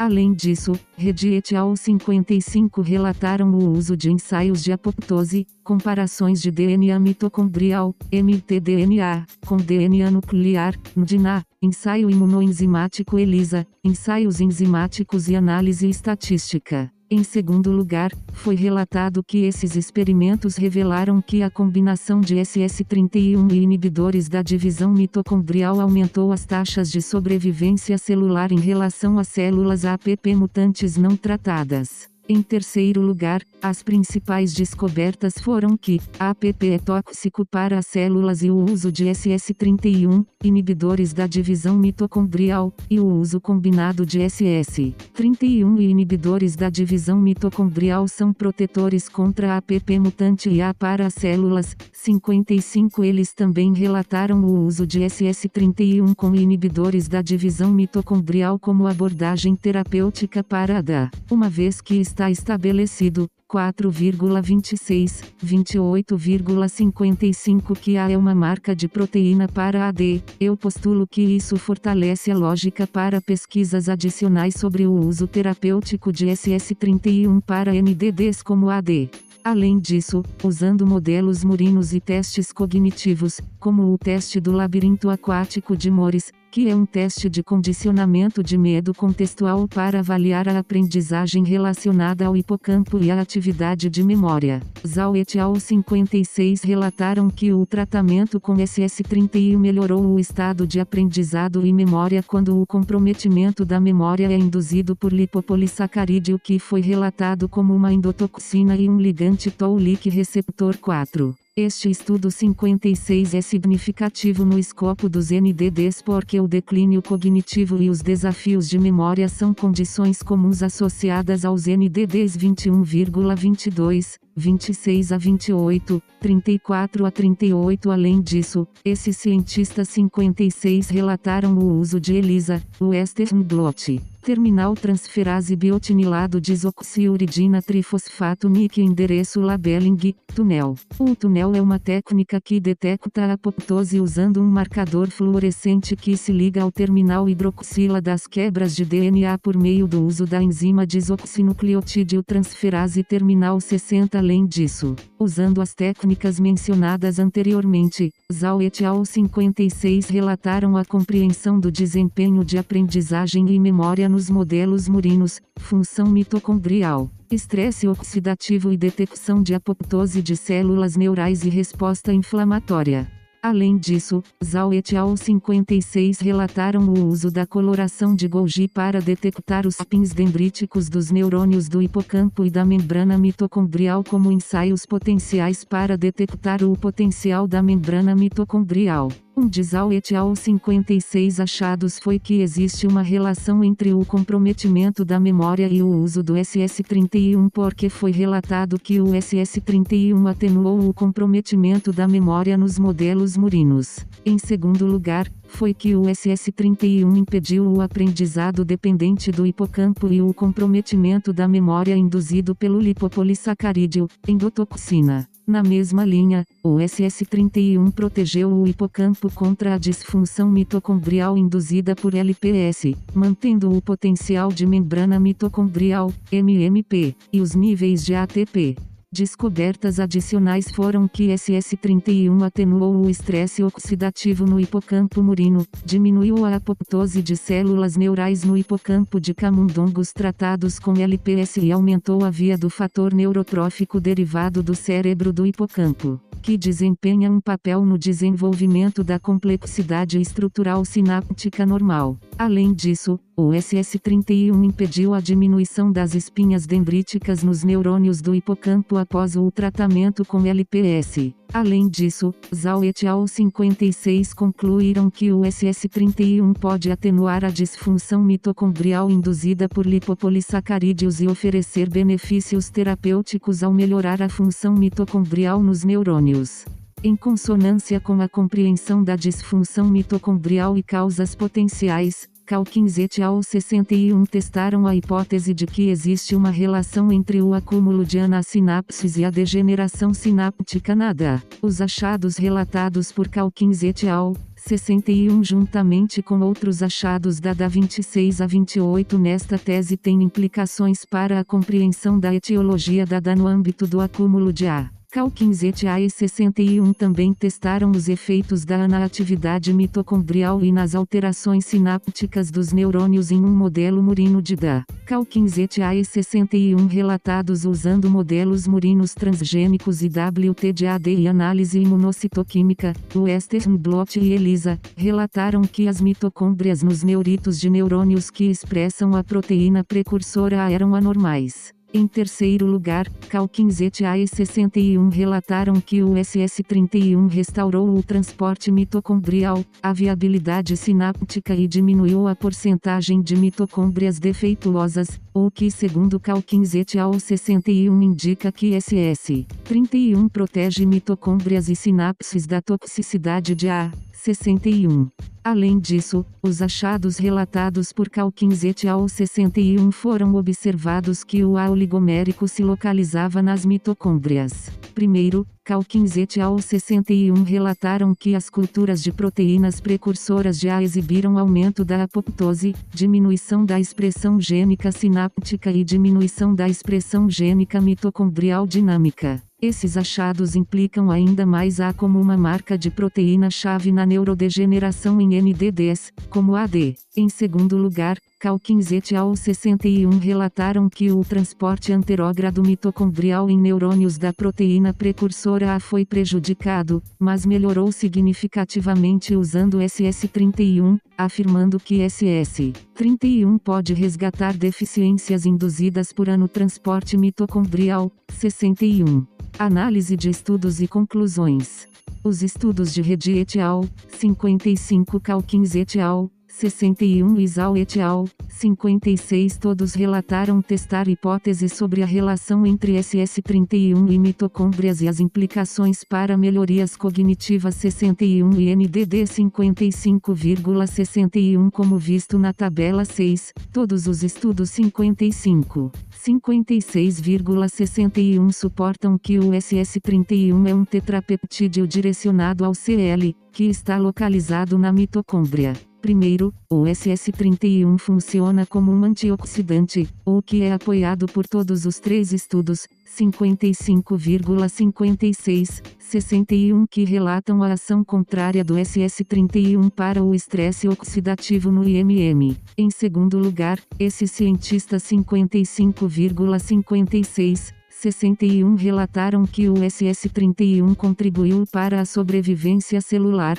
55 restauração do transporte anterógrado mitocondrial 61 e melhorou o estado de aprendizado e memória, 56 o que foi uma consequência do SS. 31 reduzindo os efeitos do LPS, endotoxina disfunção mitocondrial induzida por. Em terceiro lugar, os 55,56 61 efeitos relatados do SS31 sugerem que mais pesquisas devem ser feitas sobre a relação entre o SS31, o IMM e os NDDs. Eu postulo que pode haver potencial terapêutico quando o SS31 é ainda mais funcionalizado e usado em conjunto com terapias estabelecidas que abordam as proteínas NDD histopatológicas, por exemplo, a SNCA e TAS mutado. No geral, esses estudos apoiam a importância de CL nas mitocôndrias, especialmente no contexto de NDDs, conforme observado com o efeito do SS31 nas células da proteína precursora A, APP. 55,61 e com melhorias cognitivas resultantes 56.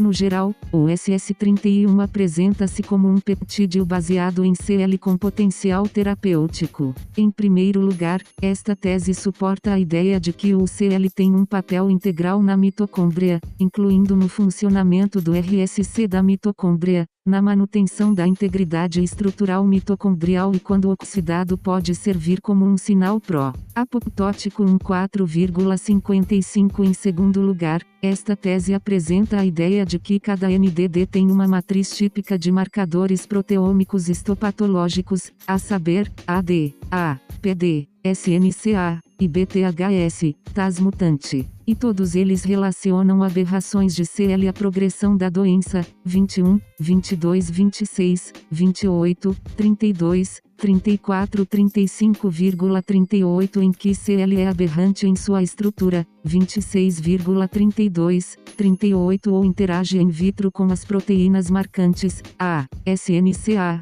e afeta a morfologia da proteína 36,61 em conclusão. Esta tese apresenta, portanto, uma forte justificativa para pesquisas adicionais a serem feitas usando lipidômica para relacionar CLNDDs e potencialmente determinar o potencial terapêutico do SS31, um terapêutico baseado em CL, em NDDs. Tabela 6 Terapêutica baseada em cardiolipina. Autor. Método de estudo. Resultados. Conclusão. Redi e outros 55 cultura celular usando modelos murinos com ODNA para expressar a proteína precursora A, imunotransferência, análise de imunofluorescência, ensaio de apoptose, ensaio de peroxidação lipídica, outros bioensaios. O uso combinado de SS31 e inibidor da divisão mitocondrial 1 aumentou a sobrevivência celular e reduziu a morte celular apoptótica em células mutantes da proteína precursora A, APP. Houve efeitos relativamente positivos do uso de antioxidantes direcionados às mitocôndrias, como SS31, e inibidores da divisão mitocondrial como uma abordagem combinada para a DA e outras doenças neurológicas. Calkins et AE 61. Modelos murinos transgênicos, GMTG 2576, e WTDAD, bem como análise imunocitoquímica, Western blotting e ensaio imunoenzimático, ELISA. As mitocôndrias nas neurites dos neurônios APP eram anormais. Além disso, o transporte mitocondrial anterógrado foi prejudicado nos neurônios APP, mas melhorado pelo SS31. As proteínas sinápticas estão diminuídas em culturas de proteínas precursoras de A. Várias conclusões foram feitas, e as conclusões relevantes para esta revisão foram anotadas. Tanto o número quanto o comprimento das mitocôndrias diminuíram nos neurônios APP, levando a mitocôndrias anormais, que foram melhoradas pelo tratamento com SS31. Zauet AE56. Modelos murinos foram usados com diferentes variáveis, incluindo lipopolissacarídeo e SS31, bem como o teste do labirinto aquático de Morris, testes de campo aberto, ensaios enzimáticos, Western blot, isolamento de tecido, ELISA, túnel e coloração de Golgi e ensaio de potencial de membrana mitocondrial. O tratamento com SS31 melhorou o estado de aprendizado e memória, e a melhora envolveu a regulação facilitada do fator neurotrófico derivado do cérebro, BDNF, que auxilia no desenvolvimento da complexidade estrutural sináptica normal. O SS31 pode atenuar a disfunção mitocondrial induzida por lipopolissacarídeos, apresentando assim os benefícios terapêuticos em termos de melhora da função mitocondrial e prevenção de danos por estresse oxidativo e neuroinflamação. Glossário de termos: Amiloide, a marca histopatológica da doença de Alzheimer. Método de Blig-Dier, um método de extração de lipídios. BN-PAGE, eletroforese em gel de poliacrilamida nativa azul. Método BUMI, um método de extração de lipídios. Cardiolipina, CL, um importante glicerofosfolípido estrutural, também conhecido como difosfatidilglicerol. ODNA, DNA complementar.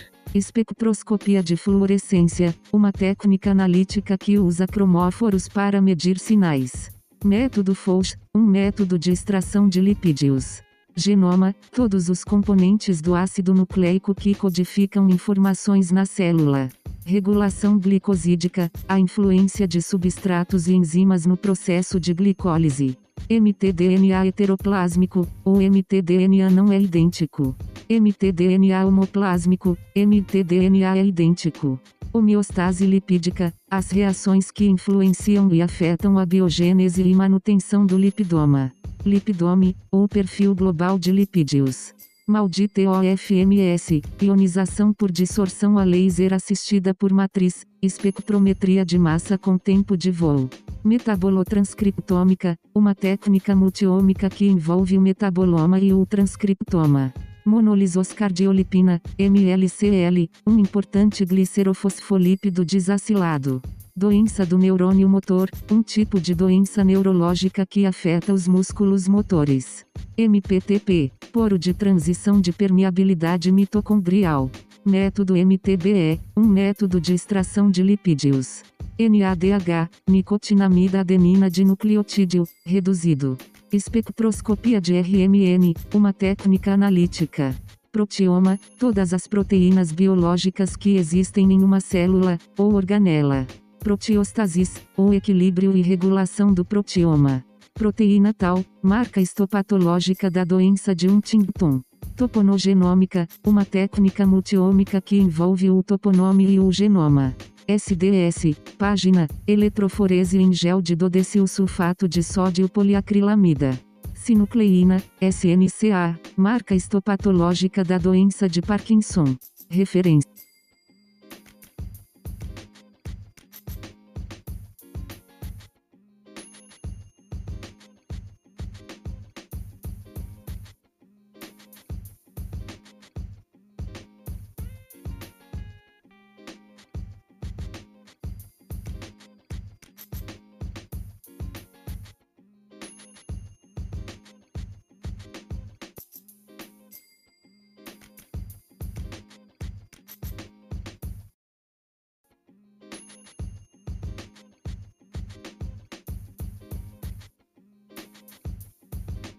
David Josué Ferguson. E-mail, david.ferguson.bison.howard.edu. Resumo. Apaixonado mestre em ciências em biologia química com mais de quatro anos de experiência em laboratório, adquirindo forte conhecimento dos princípios e conceitos de várias disciplinas científicas proficiente na realização de testes usando várias metodologias e bioensaios, incluindo o Western blotting, eletroforese em gel, SDS-PAGE, com conhecimento de ELISA.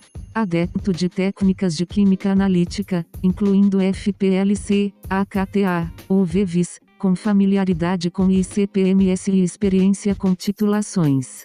Hábil em uma variedade de técnicas científicas, como identificação bacteriana, expressão de proteínas, monitoramento ambiental e análise de pequenas moléculas para teor de carbono. Possui experiência seguindo técnicas assépticas, configurando e calibrando equipamentos de laboratório, incluindo leitores de placas, e utilizando um notebook de laboratório e MS Office suites para documentar e rastrear dados. Educação Indiana University Bloomington 2020 a 202.3. Mestrado em Química. Universidade Taylor 2018 a 2019. BS Bioquímica, cum laude. Instituto de Tecnologia da Geórgia 2014 a 2017. Experiência relevante. Indiana University Bloomington Laboratories agosto de 2020 a maio de 202.3. Aluno bolsista de pesquisa de pós-graduação. Participou de vários laboratórios acadêmicos, incluindo, entre outros, biologia, química e bioquímica. Adquiriu experiência realizando testes usando várias metodologias e bioensaios, incluindo Western blotting, eletroforese em gel, SDS-PAGE e PCR, com conhecimento de ELISA. Identificou uma variedade de bactérias e usou E. coli como uma construção para a expressão de proteínas. Amostras de superfície ambiental coletadas e testadas para bactérias. Realizou técnicas de química analítica, incluindo FPLC, AKTA, ou VEVIS, com familiaridade com ICPMS, GC e HPLC. Trabalhou com moléculas pequenas, incluindo a análise de moléculas para teor de carbono técnicas assépticas seguidas para evitar a contaminação. Experiência adquirida com leitores de placas. Utilizou um notebook de laboratório e formulários eletrônicos, incluindo MS Office suítes para documentar dados. Configurar e calibrar vários equipamentos de laboratório. Adquirir experiência com titulações. Bolsista de pós-graduação, 2020 a 2022. Recebeu uma bolsa de pós-graduação através da American Chemical Society e The National Gen Consortium. Projetos de pesquisa. Eficiência de Engenharia no Georgia Institute of Technology. Estudando a capacidade antioxidante usando radicais livres na Taylor University. Síntese de corantes orgânicos sensibilizadores para células solares na Taylor University. Síntese química de inibidores de detecção de quórum na Universidade de Indiana Bloomington. Cardiolipina e doenças neurodegenerativas na Universidade de Indiana Bloomington. Ciência trabalho de pesquisa e experiência de voluntário. Clínica Alpsville, Freeport, Grande Bahama. Assistente de registro médico. Universidade Taylor, Oakland. Tutor de Química. Pediatra, Freeport, Grande Bahama. Assistente de pesquisa médica. Winsip Cancer Institute da Emory University, Atlanta, GA. Voluntário. Olimpíada de Ciências Tecnológicas da Geórgia. Voluntário. Summer Science Institute, Universidade de Indiana, Bloomington. Assistente graduado. Programa de Fundamentos da Ciência e Matemática, Indiana University Bloomington. Instrutor. Publicações. Publicou a nova série de podcasts químicos. Publicou um guia de química orgânica no Apple Books e na Barnes Noble. Habilidades: Biologia, Química, Microbiologia, Biologia molecular, Cromatografia, Espectroscopia, Equipamento de laboratório, Técnica séptica, Expressão de proteína, SDS PAGE, Western Blotting, Eletroforese em gel, Gerenciamento de pesquisa, Análise de espectroscopia de RMN, Produção de revisão e análise de literatura, Análise de espectroscopia de infravermelho, Síntese de moléculas pequenas, Triagem de drogas de moléculas pequenas, Cultura bacteriana, Educação científica e podcasting. Suítes MS Office.